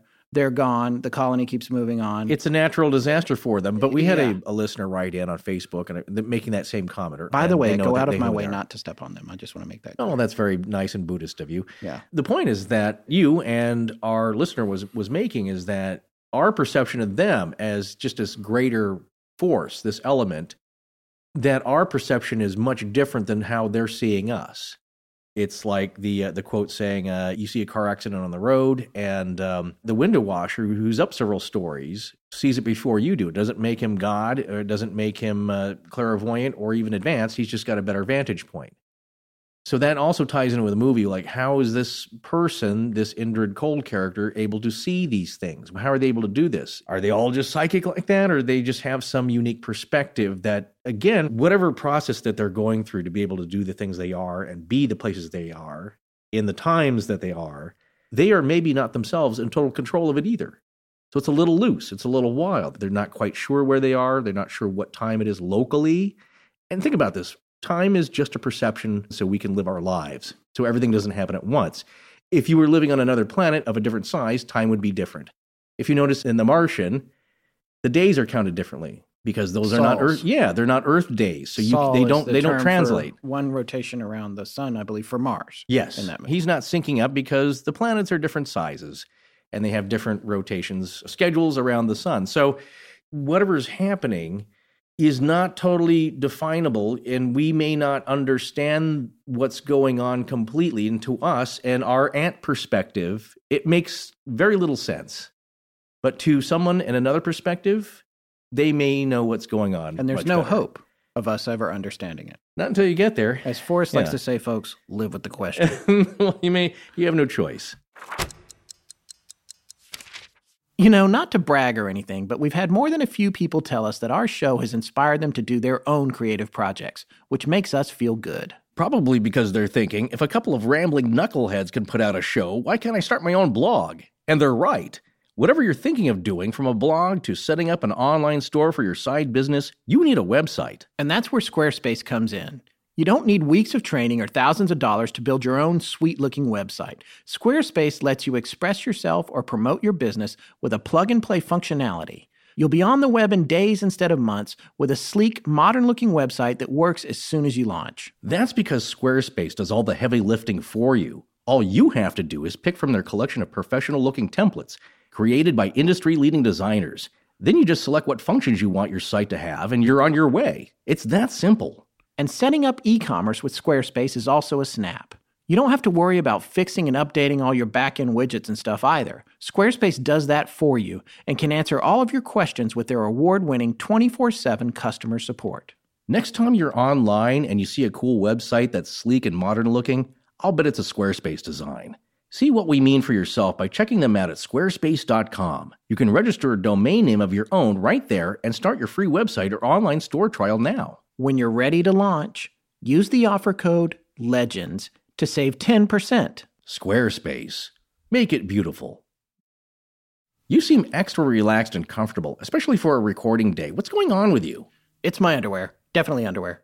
well, I agree. Good quality socks and underwear can put a spring in your step, so I'm guessing you're talking about your Mack Weldon underwear? Yep. Not only that, I recently got a compliment from my very special lady friend. She said my Mack Weldon underpants gave her teenage thoughts. Well, those teenage thoughts were probably about Shaun Cassidy, but I see where you're going with this. And not that I want to come along, but I will agree that they're better than anything you've probably worn in the past. You can just tell by the stitching and the cuts that they're better designed and made with better quality fabrics than what you're used to. And not only do they make you feel good throughout the day, but you look good at the end of the day, if you know what I mean. I do, while trying to keep all unsavory images out of my head. But Mack Weldon's not just about your nethers. They also carry the most comfortable socks, shirts, undershirts, hoodies, and sweatpants you'll ever wear. Give them a try and see what we're talking about. And if you don't like your first pair, you can keep them and they will still refund you. No questions asked. They want you to be comfortable. Go to mackweldon.com and get 20% off using the promo code LEGENDS. That's mackweldon.com. Use the promo code LEGENDS to receive 20% off your order. Great looking, great performing, in the bed. We're done here. You're listening to Astonishing Legends. You can't talk about the Mothman prophecies, or John Keel more specifically, without talking about Men in Black. And we've made some allusions to Men in Black throughout this series so far. But now we're going to get down to it because there's a lot of stories. There's a lot of them in the book. The book is really worth reading. The Mothman Prophecies by John Keel. I would recommend, highly recommend it as good reading if you're enjoying this series. But I picked out what was my favorite Men in Black story from the book. As a side note here, was that idea first proffered by Gray Barker in one of his books due to a sighting? Did he Was he one of the first ones to mention that in print? I know his book came out in 1970, five years earlier than John Keel's. It is my understanding, and I could be wrong on this. We'll have to check into it. But Yeah. it's my understanding that Gray had made descriptions of these types of people showing up, But had really not had no- classified Yes, them. exactly. And that Keel came up with the idea and the phrase "Men in Black," Gotcha. but that there were encounters with people who were showing up after sightings Yes. and making requests of folks who had been witnesses, eyewitnesses. Right. And Okay. Barker reported on that. And Barker is a whole nother story, and and we'll cover him as we get further into the series. Everything that he said couldn't necessarily be trusted. No. So based on just sincerity, I'm going to give this all to Keel. Yes. Okay. Yeah. So all kinds of strange things are happening around Point Pleasant now in 1967. There was even a woman going around town telling everyone that she was John Keel's secretary. She would show up with a clipboard and she was questioning people. The locals trusted him, so they would always let her in. The only problem was Keel didn't have a secretary. He has Uh-huh. no idea who that person was. That's when the men in black started showing up. And this is probably one of the best men in black stories there is. Yeah. January 9th, 1967, less than three months after the first sightings of the Mothman and the UFOs, a man showed up at the Christensen family home. This man was six feet six inches tall, with incredibly broad shoulders, and they estimated that he probably weighed around 300 pounds. He was apparently wearing a fur Russian style hat and a long black coat that was too thin for the weather. He told them when he came to the door that he was from the Missing Heirs Bureau and there might be an inheritance available for the patriarch of the house, Wow. Mr. Christensen. He then said, This will only take 40 minutes. He was very precise. Well, I, I like that he's defined. It's going to take 40 minutes. They invited him in, and they noted that when he took his hat off, his head was strangely large and appeared to be recently shaved. He had a normal looking nose and mouth, but he had bulging eyes like someone with a thyroid condition, and they were far apart. And to make things weirder, only one of them moved. the other oh. eye was stationary. They speculated that it might be a glass eye. When he took his coat off, there was a strange gold badge on his shirt that Connie, Mr. Christensen's wife, and a different Connie from the one we mentioned in the first part of the show, she saw this badge. And the man clearly didn't want them to see it. He had been kind of sloppy about taking his coat off, and as soon as it was revealed, he covered it up with his hand and hid it away. But Connie had time to see that it had a large, what looked like a K on it, with a small X next to it. Keel later conjectured that the large K was actually a Sigma, something that he had heard other contactees say they had seen in visitations that they had had from similar people. The man had no suit jacket under the big coat and was wearing only a short sleeved shirt. His pants didn't fit properly. When he sat down, the bottoms of them rose up to his calves. He was wearing shoes with thick rubber soles, another common theme with men in black. And the strangest thing about him was that there was a long, thick green wire attached to the inside of his leg. They could see it coming out of his sock and vanishing up under his pant leg. Connie Christensen said that it looked like it may have actually gone into his leg under a large brown spot of some kind. His skin was pale, almost as though he was sick, and he talked funny and clipped phrases. Quote, like a computer, unquote, or a recording of some kind. When he first arrived, they had just been about to sit down and have dinner. Naturally, being polite Southern folks, they offered to let him sit down and have the meal with them. He declined, telling them he was on a diet. He then added that in about 10 minutes, he would need a glass of water. They also noted that he was wheezing, almost as though he had asthma. He proceeded to ask all kinds of probing, strange questions about Ed, deep background, all the schools he had ever attended. Did he have any scars or birthmarks? And if so, specifically, where were they? He asked if they would be willing to fly anywhere in the United States to collect an inheritance. Connie noted that his face was getting redder and redder as he spoke until he finally asked for that glass of water. And when he got it, he took a giant yellow pill that seemed to stabilize whatever was bothering him. He did tell them his name, but they said it was super plain, like Smith or Jones, and they had forgotten it. But they noted that he also told them that his friends called him Tiny. The family dog didn't like him when he first got there. It growled and barked at him, but he was able to calm it by speaking to it for a moment. After about 40 minutes, Tiny left. One of their daughters watched out the window of the kitchen as he went outside, and the family noted that his shoes made a squishing sound like they were wet as he left. When he got to the street, he signaled with his hand, and a black 1963 Cadillac drove up out of the darkness with its lights off. Tiny got into it, and it drove off into the darkness of night, still with no lights on. So, Keel did not report this story to a soul for two years to avoid people being able to hoax it. And this was part of his investigative method. He kept things quiet. He did not share information, including with Gray Barker or with other folks about the specifics of cases like this because he didn't want details to creep into hoax stories from other people. Right. You want to keep it separated and isolated to preserve the uh, integrity of the facts. Yeah, exactly. And for him, he felt this was a particularly strong men in black case because there were five witnesses, the entire family, an intelligent, well educated family by Keel's assessment. The day after Tiny left, a woman called the house and told Connie they'd found the heir they were looking for. So there would be no need for them to fly and collect an inheritance. So the Oh. visit was over.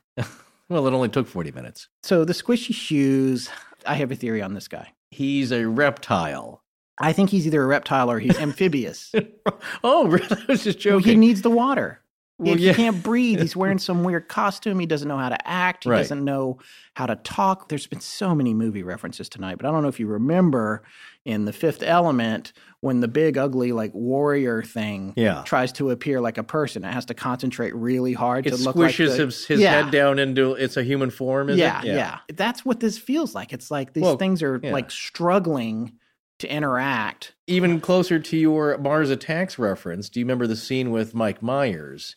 It's the actress Tina Marie, I think, and she looks gorgeous, but she in a in a fifties way. Yeah. But she's chewing gum, and of course, no spoiler here, but she pops out and turns out to be one of the creepy looking brain aliens. Yes. and she was chewing the gum. They figured out because there's too much nitrogen in our atmosphere, but she needed the gum Yeah. to kind of keep her stabilized. Yeah. This is all the hallmarks of a great sci-fi. Yeah. But if you take them at their word, then yes, he is kind of just hold it together in our realm or whatever state he's got to hold for as long as he can. Wire going up the leg, whatever mechanism he's using to keep it all together in, Yeah. in that house. In his ill-fitting kinda- clothes. Yeah, and it's kind of running out. eyeball that doesn't move. Right. needing water every 10 minutes after the first 10 minutes. Yes, but he knew how long it would take. He knew exactly how long it Yeah. would take and ah. how long he would be there. Right. Boy, what if you just kept him around flopping like a fish out of water? There's another thing about this. It doesn't feel threatening. It's really, really odd. But the other sense that I had, if you're Yeah. looking at the big picture of all this and Yeah. making stuff up out of whole cloth, which is what I'm going to do right now, Sure. you're in a way, if there's any kind of governmental collusion going on, Yeah. then I would suggest that the men in black are non human allies that are allowed to make assessments with witnesses because they are trying to determine if these contactees have been in touch with something that is dangerous to humanity and they represent a benevolent higher intelligence that is trying to protect us from the wrong kinds of encounters. Wow. Thank you. I came up with that about four hours ago. That's pretty good. That's up there with the higher echelon fringy of the fringo. Thank you. That is As you- no. I don't know it- if you it- folks remember where yeah. I started out when we started this show two years ago, but Oh, I this is real. really Look, I'm not uh, bashing any of that because that's right up there with the big ideas of alien human harvest, the soul harvest, the reptilians. Yeah. I don't know that. You know what I'm saying? No, there's and there's I know a there's, little bit There's about- several major theories, or at least the, the people who do this kind of uh, research and write books about it. There's some big ones, like you know, there's four races of aliens. You know, some are indifferent, some are out to not really harm us, but they want our soul energy. You know, there's some that just want to study us, but are very impassionate about it. And there's all these other things. There's there's aliens out to help us, and they're keeping the other ones at bay. One day we'll we'll kind of break this down. I think that would be fun, but it's going to take a lot of research to put these in columns, all these ideas. There are some that basically you know, like the Greys, they could be just drones, kind of impartial, non Worker bees. Exactly. Not fully the kind of aliens from where they're coming, but just kind of these worker bees created to do these menial tasks and take the risks of traveling through different time, space, dimension, blah, blah, blah. So, your theory, though, that it's somehow kind of engineered to kind of gauge what people are seeing, because that's another thing that I think about. Why does it need to know about the scars and birthmarks? Yeah, That's what I'm exactly. asking. Because Exactly. We're going to say, again, this is in the movie Men in Black, which is Yeah. based on some of the stuff that Keel wrote and some of Yeah, the stuff very Barker loosely. Of course, wrote. it's it's a lot of it's a humorous take on it. Yeah, of course. But like, it, so do you have a scar where? And what, what does it look like? Of course, it didn't talk as eloquently as I'm talking now. Boy, I'd love to get a recording of that too. Yeah. Yeah, but you have a scar, and okay, and on would that be between your third rib or your fourth rib? Because Yeah. if it's a third rib, it's the Andorans. If it's the fourth rib, uh, Earth's got about ten days. Yeah. you know, like that. That's the kind Yeah. of. And I know I've really gone off the deep end here, Well, but like you're- we've been doing idea. several too many episodes in a row about this kind of stuff. We, I, I'm going to get back to some historical things here soon because The Old I've- West. I've gone into orbit. Yeah, Yeah. I've gone into orbit personally. The first thing I thought about, like, wow, this has got to be the first instance of the Nigerian prince scam. you have won twelve million dollars. You must, but you must fly to Nigeria. To Uh, it yes. up. but but you're not going. There's, yeah, there's no uh, there's no flight. There's no prince. You haven't Yeah. won anything. But we want your information. Yeah. You know, it's not totally effective. They go around and they threaten people, and people are certainly freaked out. And I've heard lots of cases where they show up and they don't say anything. They're just a weird looking guy with a Stewie, you know, from the Family Guy, giant sized football head, weird eyes, who just kind of stares at you or looks off into the distance and doesn't really say anything, to the ones which are more threatening, like, we're going to get you. And you better not talk about this. People will think you're crazy. Also, it could bring harm to you and your family, you know, the more direct threats. But then again, people are telling these stories here and there. I'm sure a lot of them are just, they see something so weird, and that's the end of it. Now, a friend of a friend, this is the first time I've ever heard of it happening to somebody I kind of knew about. He went out, took a road trip way out to, you know, Rachel, Nevada and Area 51, was looking at Roswell and all that good stuff. And when he came back, and I believe this was at Area 51, he even drove up to Freedom Ridge, I think, which is the highest vantage point you can see legally as a civilian. And when he came back, I think a day later, he got a visit from kind of a government man. Now that I'm thinking about this, I haven't really thought about it much since then, but we were asking, like, what happened? He's like, well, no, he's got a dark suit. He didn't seem weird. He just seemed like a government agent type. And his message, though, was, we know about you. We saw you out there. Don't ever come back. And we were thinking, like, well, I, we believe this guy, but like, really? Just a guy parked on a ridge, just binoculars and maybe an old crappy camera? Like, what do they care? They followed this guy? Yeah. What do you mean they know about him? That didn't make sense, but we believe that he was telling the truth about the story.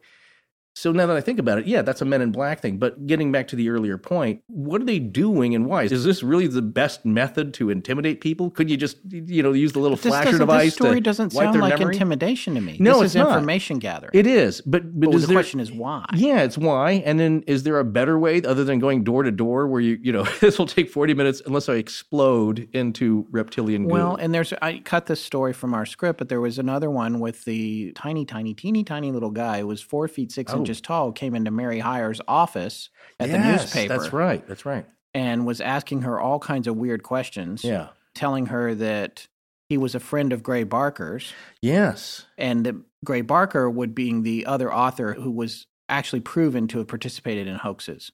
Right. But at the time, Keel and Barker were collaborating a little bit. Yeah. As Keel was working on his book, Barker's book had already come out. Right. There's some people that theorize that Barker was pranking Keel in some cases, but there yeah, he had are- done that. He he he and a, he and a I think maybe the same partner had faked a letter to uh, famous contactee George Adamski, Mhm. and uh, say, you know saying like we're very pleased with your work here and, and your tales about UFO stuff. And of course, he took it seriously. They they got some Department of Defense letterhead or something. right. Yeah, it's kind of funny, but it's cruel in a way. Yeah, it is cruel, and that I think plays to Barker's personality, which Yeah. again we'll get into more later. But wow, he's another prankster. another other side, prankster, yeah. a human prankster. But there was so many things that happened to Keel that were not explainable Right, by yeah. that. And No, no, that's the other thing about that, in a minute here. The, the really fascinating stuff is like, well, he's just being pranked, but like, how do you prank some of this stuff because you can't? yeah. So that's what's really interesting to me. And before we move on to the last section of this episode, I did want to say, first of all, there's a lot of other Men in Black stories in Keel's book. So I would say pick that book up if you haven't seen it yet. There are Yeah, oh, no oh. Men oh. in Black in the movie, from what I can remember. I don't think they even touch on it at all. No, not, Not really. not as far as I can remember. But I was going to mention another great author who's also a contemporary of John Keel is Loren Coleman. Yes. and he's written a book on Mothman, and he's I think he kind of bills himself more of as a cryptozoologist. So he really is into the cryptids and and uh, Yes, he's done a famous sketch, which I think we've appropriated for one of the episodes. Yeah. Hopefully, he won't come after us. But seems his like very nice everywhere. guy. the one yeah. he did, yeah, Yeah, yeah, of the Mothman, based on an amalgamation of sightings. right. So anyway, he's got a great book. Look for that. We'll have a link to that as well. Before we move on from the Men in Black, though, I did want to mention that on January 13th of 2012, two very strange-looking men were caught on tape entering a hotel lobby in Niagara Falls. They had shown up to talk to someone who worked at the hotel who had seen a UFO a few days earlier. He was off that day, but the clerk who was there and the other people that saw these two called the guy in question to let him know what had happened. You can find the video online. We have a link to it in the show notes. Here's the audio from the phone call describing the event. This was January 2012. there's a couple really strange looking men that were here and they kind of freaked everybody out and they were asking questions about you and of course now i'm getting a little bit nervous and i'm like what are you talking about and he said well they were he goes i don't know how to describe them except for extremely odd looking they were the exact same height they were wearing the exact same clothes and they had the exact same faces, like they were twins. And he said they were wearing black suits, black trench coats. They were wearing like the old fashioned uh, fedora hats. They had extremely, extremely pale skin. And he said they came in and they asked for you. And I said, I'm sorry, he's actually not working today. And it seemed like they didn't believe me, so they started to walk around the hotel. And shortly after, they went to the tour desk. But he goes, they freaked me out, and I really wanted to tell you that there were these weird guys in here looking for you. So, of course, now I'm a little bit skeptical and I'm a little bit freaked out all at the same time. So, the first thing I do is I run into my security office and I rewound the cameras. And sure enough, there, here comes two gentlemen through the front door looking exactly how he described. Then the next day, I was talking with my uh, tour desk, and one of them um, asked to talk to me. She came in my office, the same as my bellman, and she said, I heard that you heard that there were some men looking for you. And she said, they asked a few questions about you and they said strange things that I didn't understand. And they were talking about governments and conspiracies, and none of it made any sense to me. But she goes, they were very, very scary. She said they had no eyebrows, no eyelashes, nothing. Their hair looked like they had a wig on, like it was attached to their hat, like it wasn't even real. And she said, and the scariest thing, their eyes were so big and so blue that they almost hypnotized me a little bit. And she goes, and you're going to think I'm crazy when I tell you this, but I swear they knew what I was thinking. And she started to cry, and she said one more thing before she left. She said, These men, they didn't blink. Not once did I see them blink. All right, so it's hard to say what happened there. Those guys are on tape. I've seen the tape. You guys can look at it and decide if it's some kind of hoax, but the the guy in the recording is clearly legit scared. and Yeah. it falls into line with it. But this is again, as we said earlier, the Men in Black thing, not the hardest thing in the world to hoax. It might be well, no, not even from a special effects standpoint, because they always look bad. The makeup's bad. They they look like something's wrong. So you could Yeah. pretty much slap something together pretty quickly. That story is, is a little Yeah. strange, and it's a, a, little people- harder to do if you're going to include bulging fake eyes that are set too far apart. The easiest Yeah. thing for the amateur hoaxers to find a guy that looks like that. The guys in these videos, though, look pretty good. They just look a little off. They even have the hats, so yeah.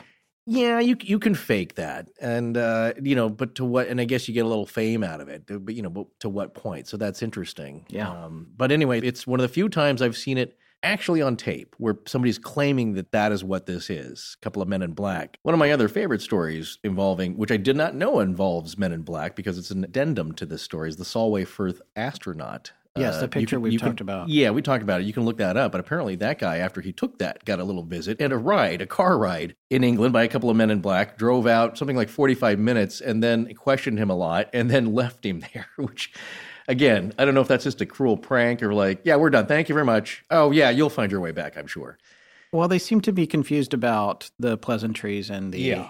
interchanges and what's convenient for humanity.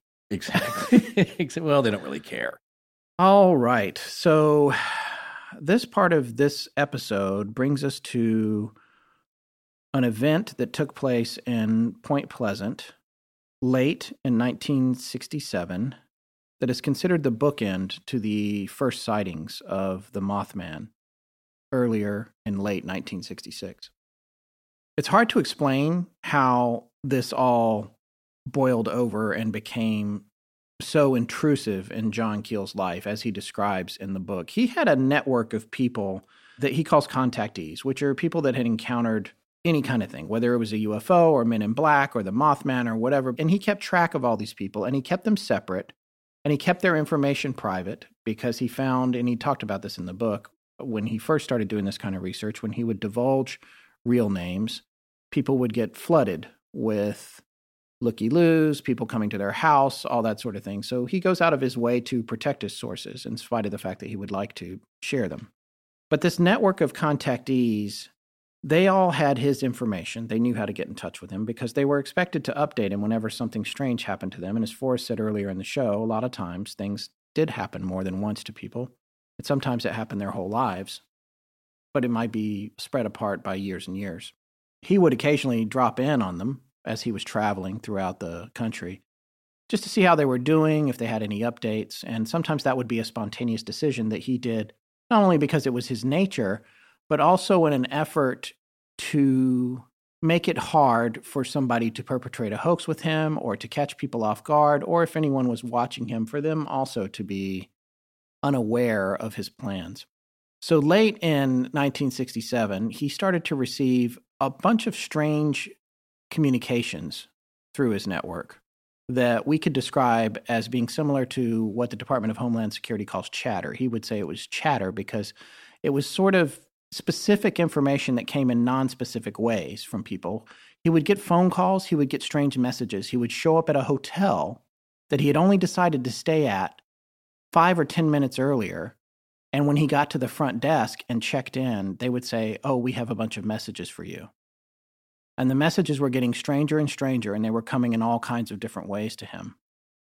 The contactees themselves began to be manipulated in ways that belied some huge pattern of control at work that was beyond his imagination. It's kind of like what we were talking about earlier about trying to explain yourself to an insect or having the insect understand the difference between its life and a human being's life.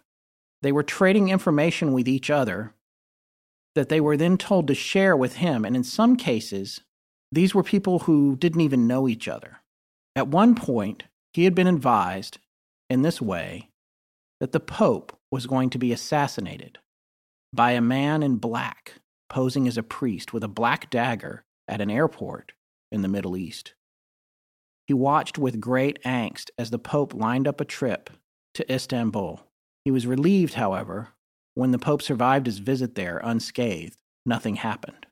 He started to lose his mind. He was trying to figure out why he was getting what seemed like misinformation.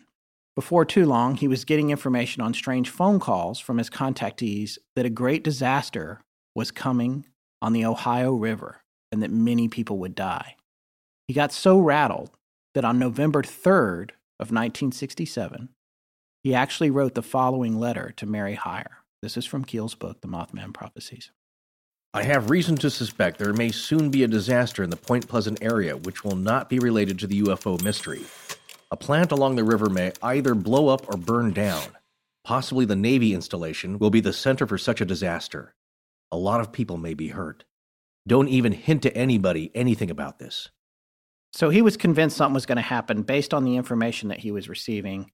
After nearly 45 days, when nothing happened, he figured it was like the story about the Pope, misinformation. These things were toying with him.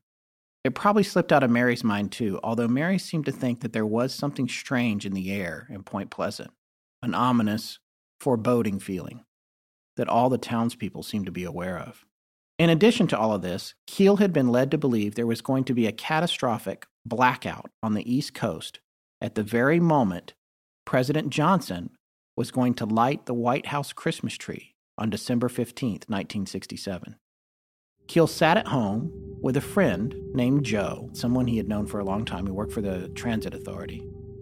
He had candles and flashlights. He was all ready for the power outage because he was convinced that something was going to happen.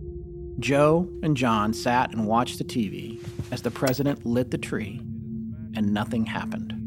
This was December 15, 1967. Joe looked at John. John looked at Joe. Well, I guess that was another case of misinformation.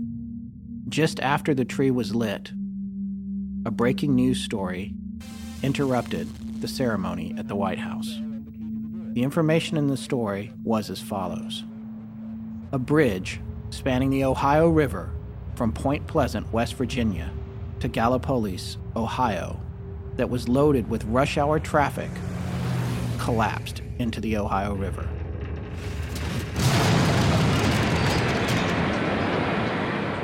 This bridge, known as the Silver Bridge, took 31 vehicles into the river with 64 people in them. 44 of them died, two of them were missing, and nine were injured. The entire event took 60 seconds. The tragedy resonates to this day. Whomever had been trying to get messages to John Keel had told him that this would happen, but not in a way that he had enough information to prevent it. The story might end there, except that Keel points out that three years later, on November 27th, 1970, Pope Paul VI was nearly assassinated by a man in black robes dressed as a priest at the airport in Manila. A Bolivian painter named Benjamin Mendoza, a practitioner of black magic and witchcraft who was carrying a long black knife. Witnesses said he seemed to be in some sort of trance during the attack. Security guards saved the Pope that day, and one of them described the look in the Pope's eyes as one of great import and almost peace and serenity, as though the Pope knew the incident was coming. What had John Keel uncovered? What had he tapped into?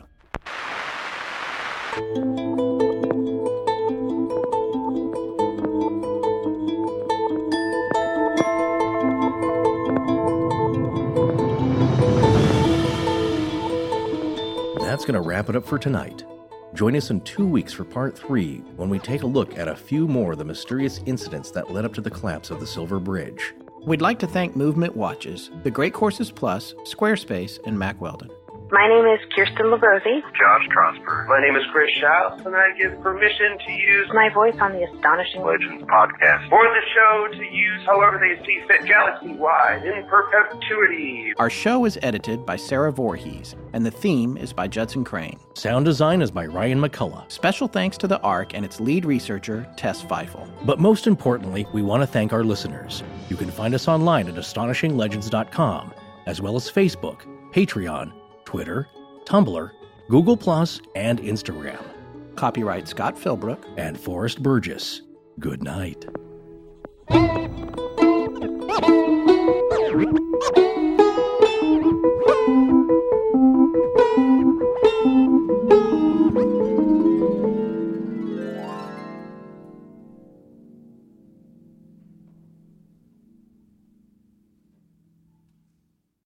As humans, we're naturally driven by the search for better. But when it comes to hiring, the best way to search for a candidate isn't to search at all. Don't search, match with Indeed. When I was looking to hire someone, it was so slow and overwhelming. I wish I had used Indeed. If you need to hire, you need Indeed. Indeed is your matching and hiring platform with over 350 million global monthly visitors, according to Indeed data, and a matching engine that helps you find quality candidates fast. Ditch the busy work. Use Indeed for scheduling, screening, and messaging so you can connect with candidates faster. And Indeed doesn't just help you hire faster. 93% of employers agree Indeed delivers the highest quality matches compared to other job sites, according to a recent Indeed survey. And listeners of this show will get a $75 sponsored job credit to get your jobs more visibility at Indeed.com slash podcast. That's Indeed.com slash podcast. Terms and conditions apply. Oh, oh, oh, O'Reilly! You need parts? O'Reilly Auto Parts has parts. Need them fast? We've got fast. No matter what you need, we have thousands of professional parts people doing their part to make sure you have it. Product availability. Just one part that makes O'Reilly stand apart. The professional parts people. Oh, oh, oh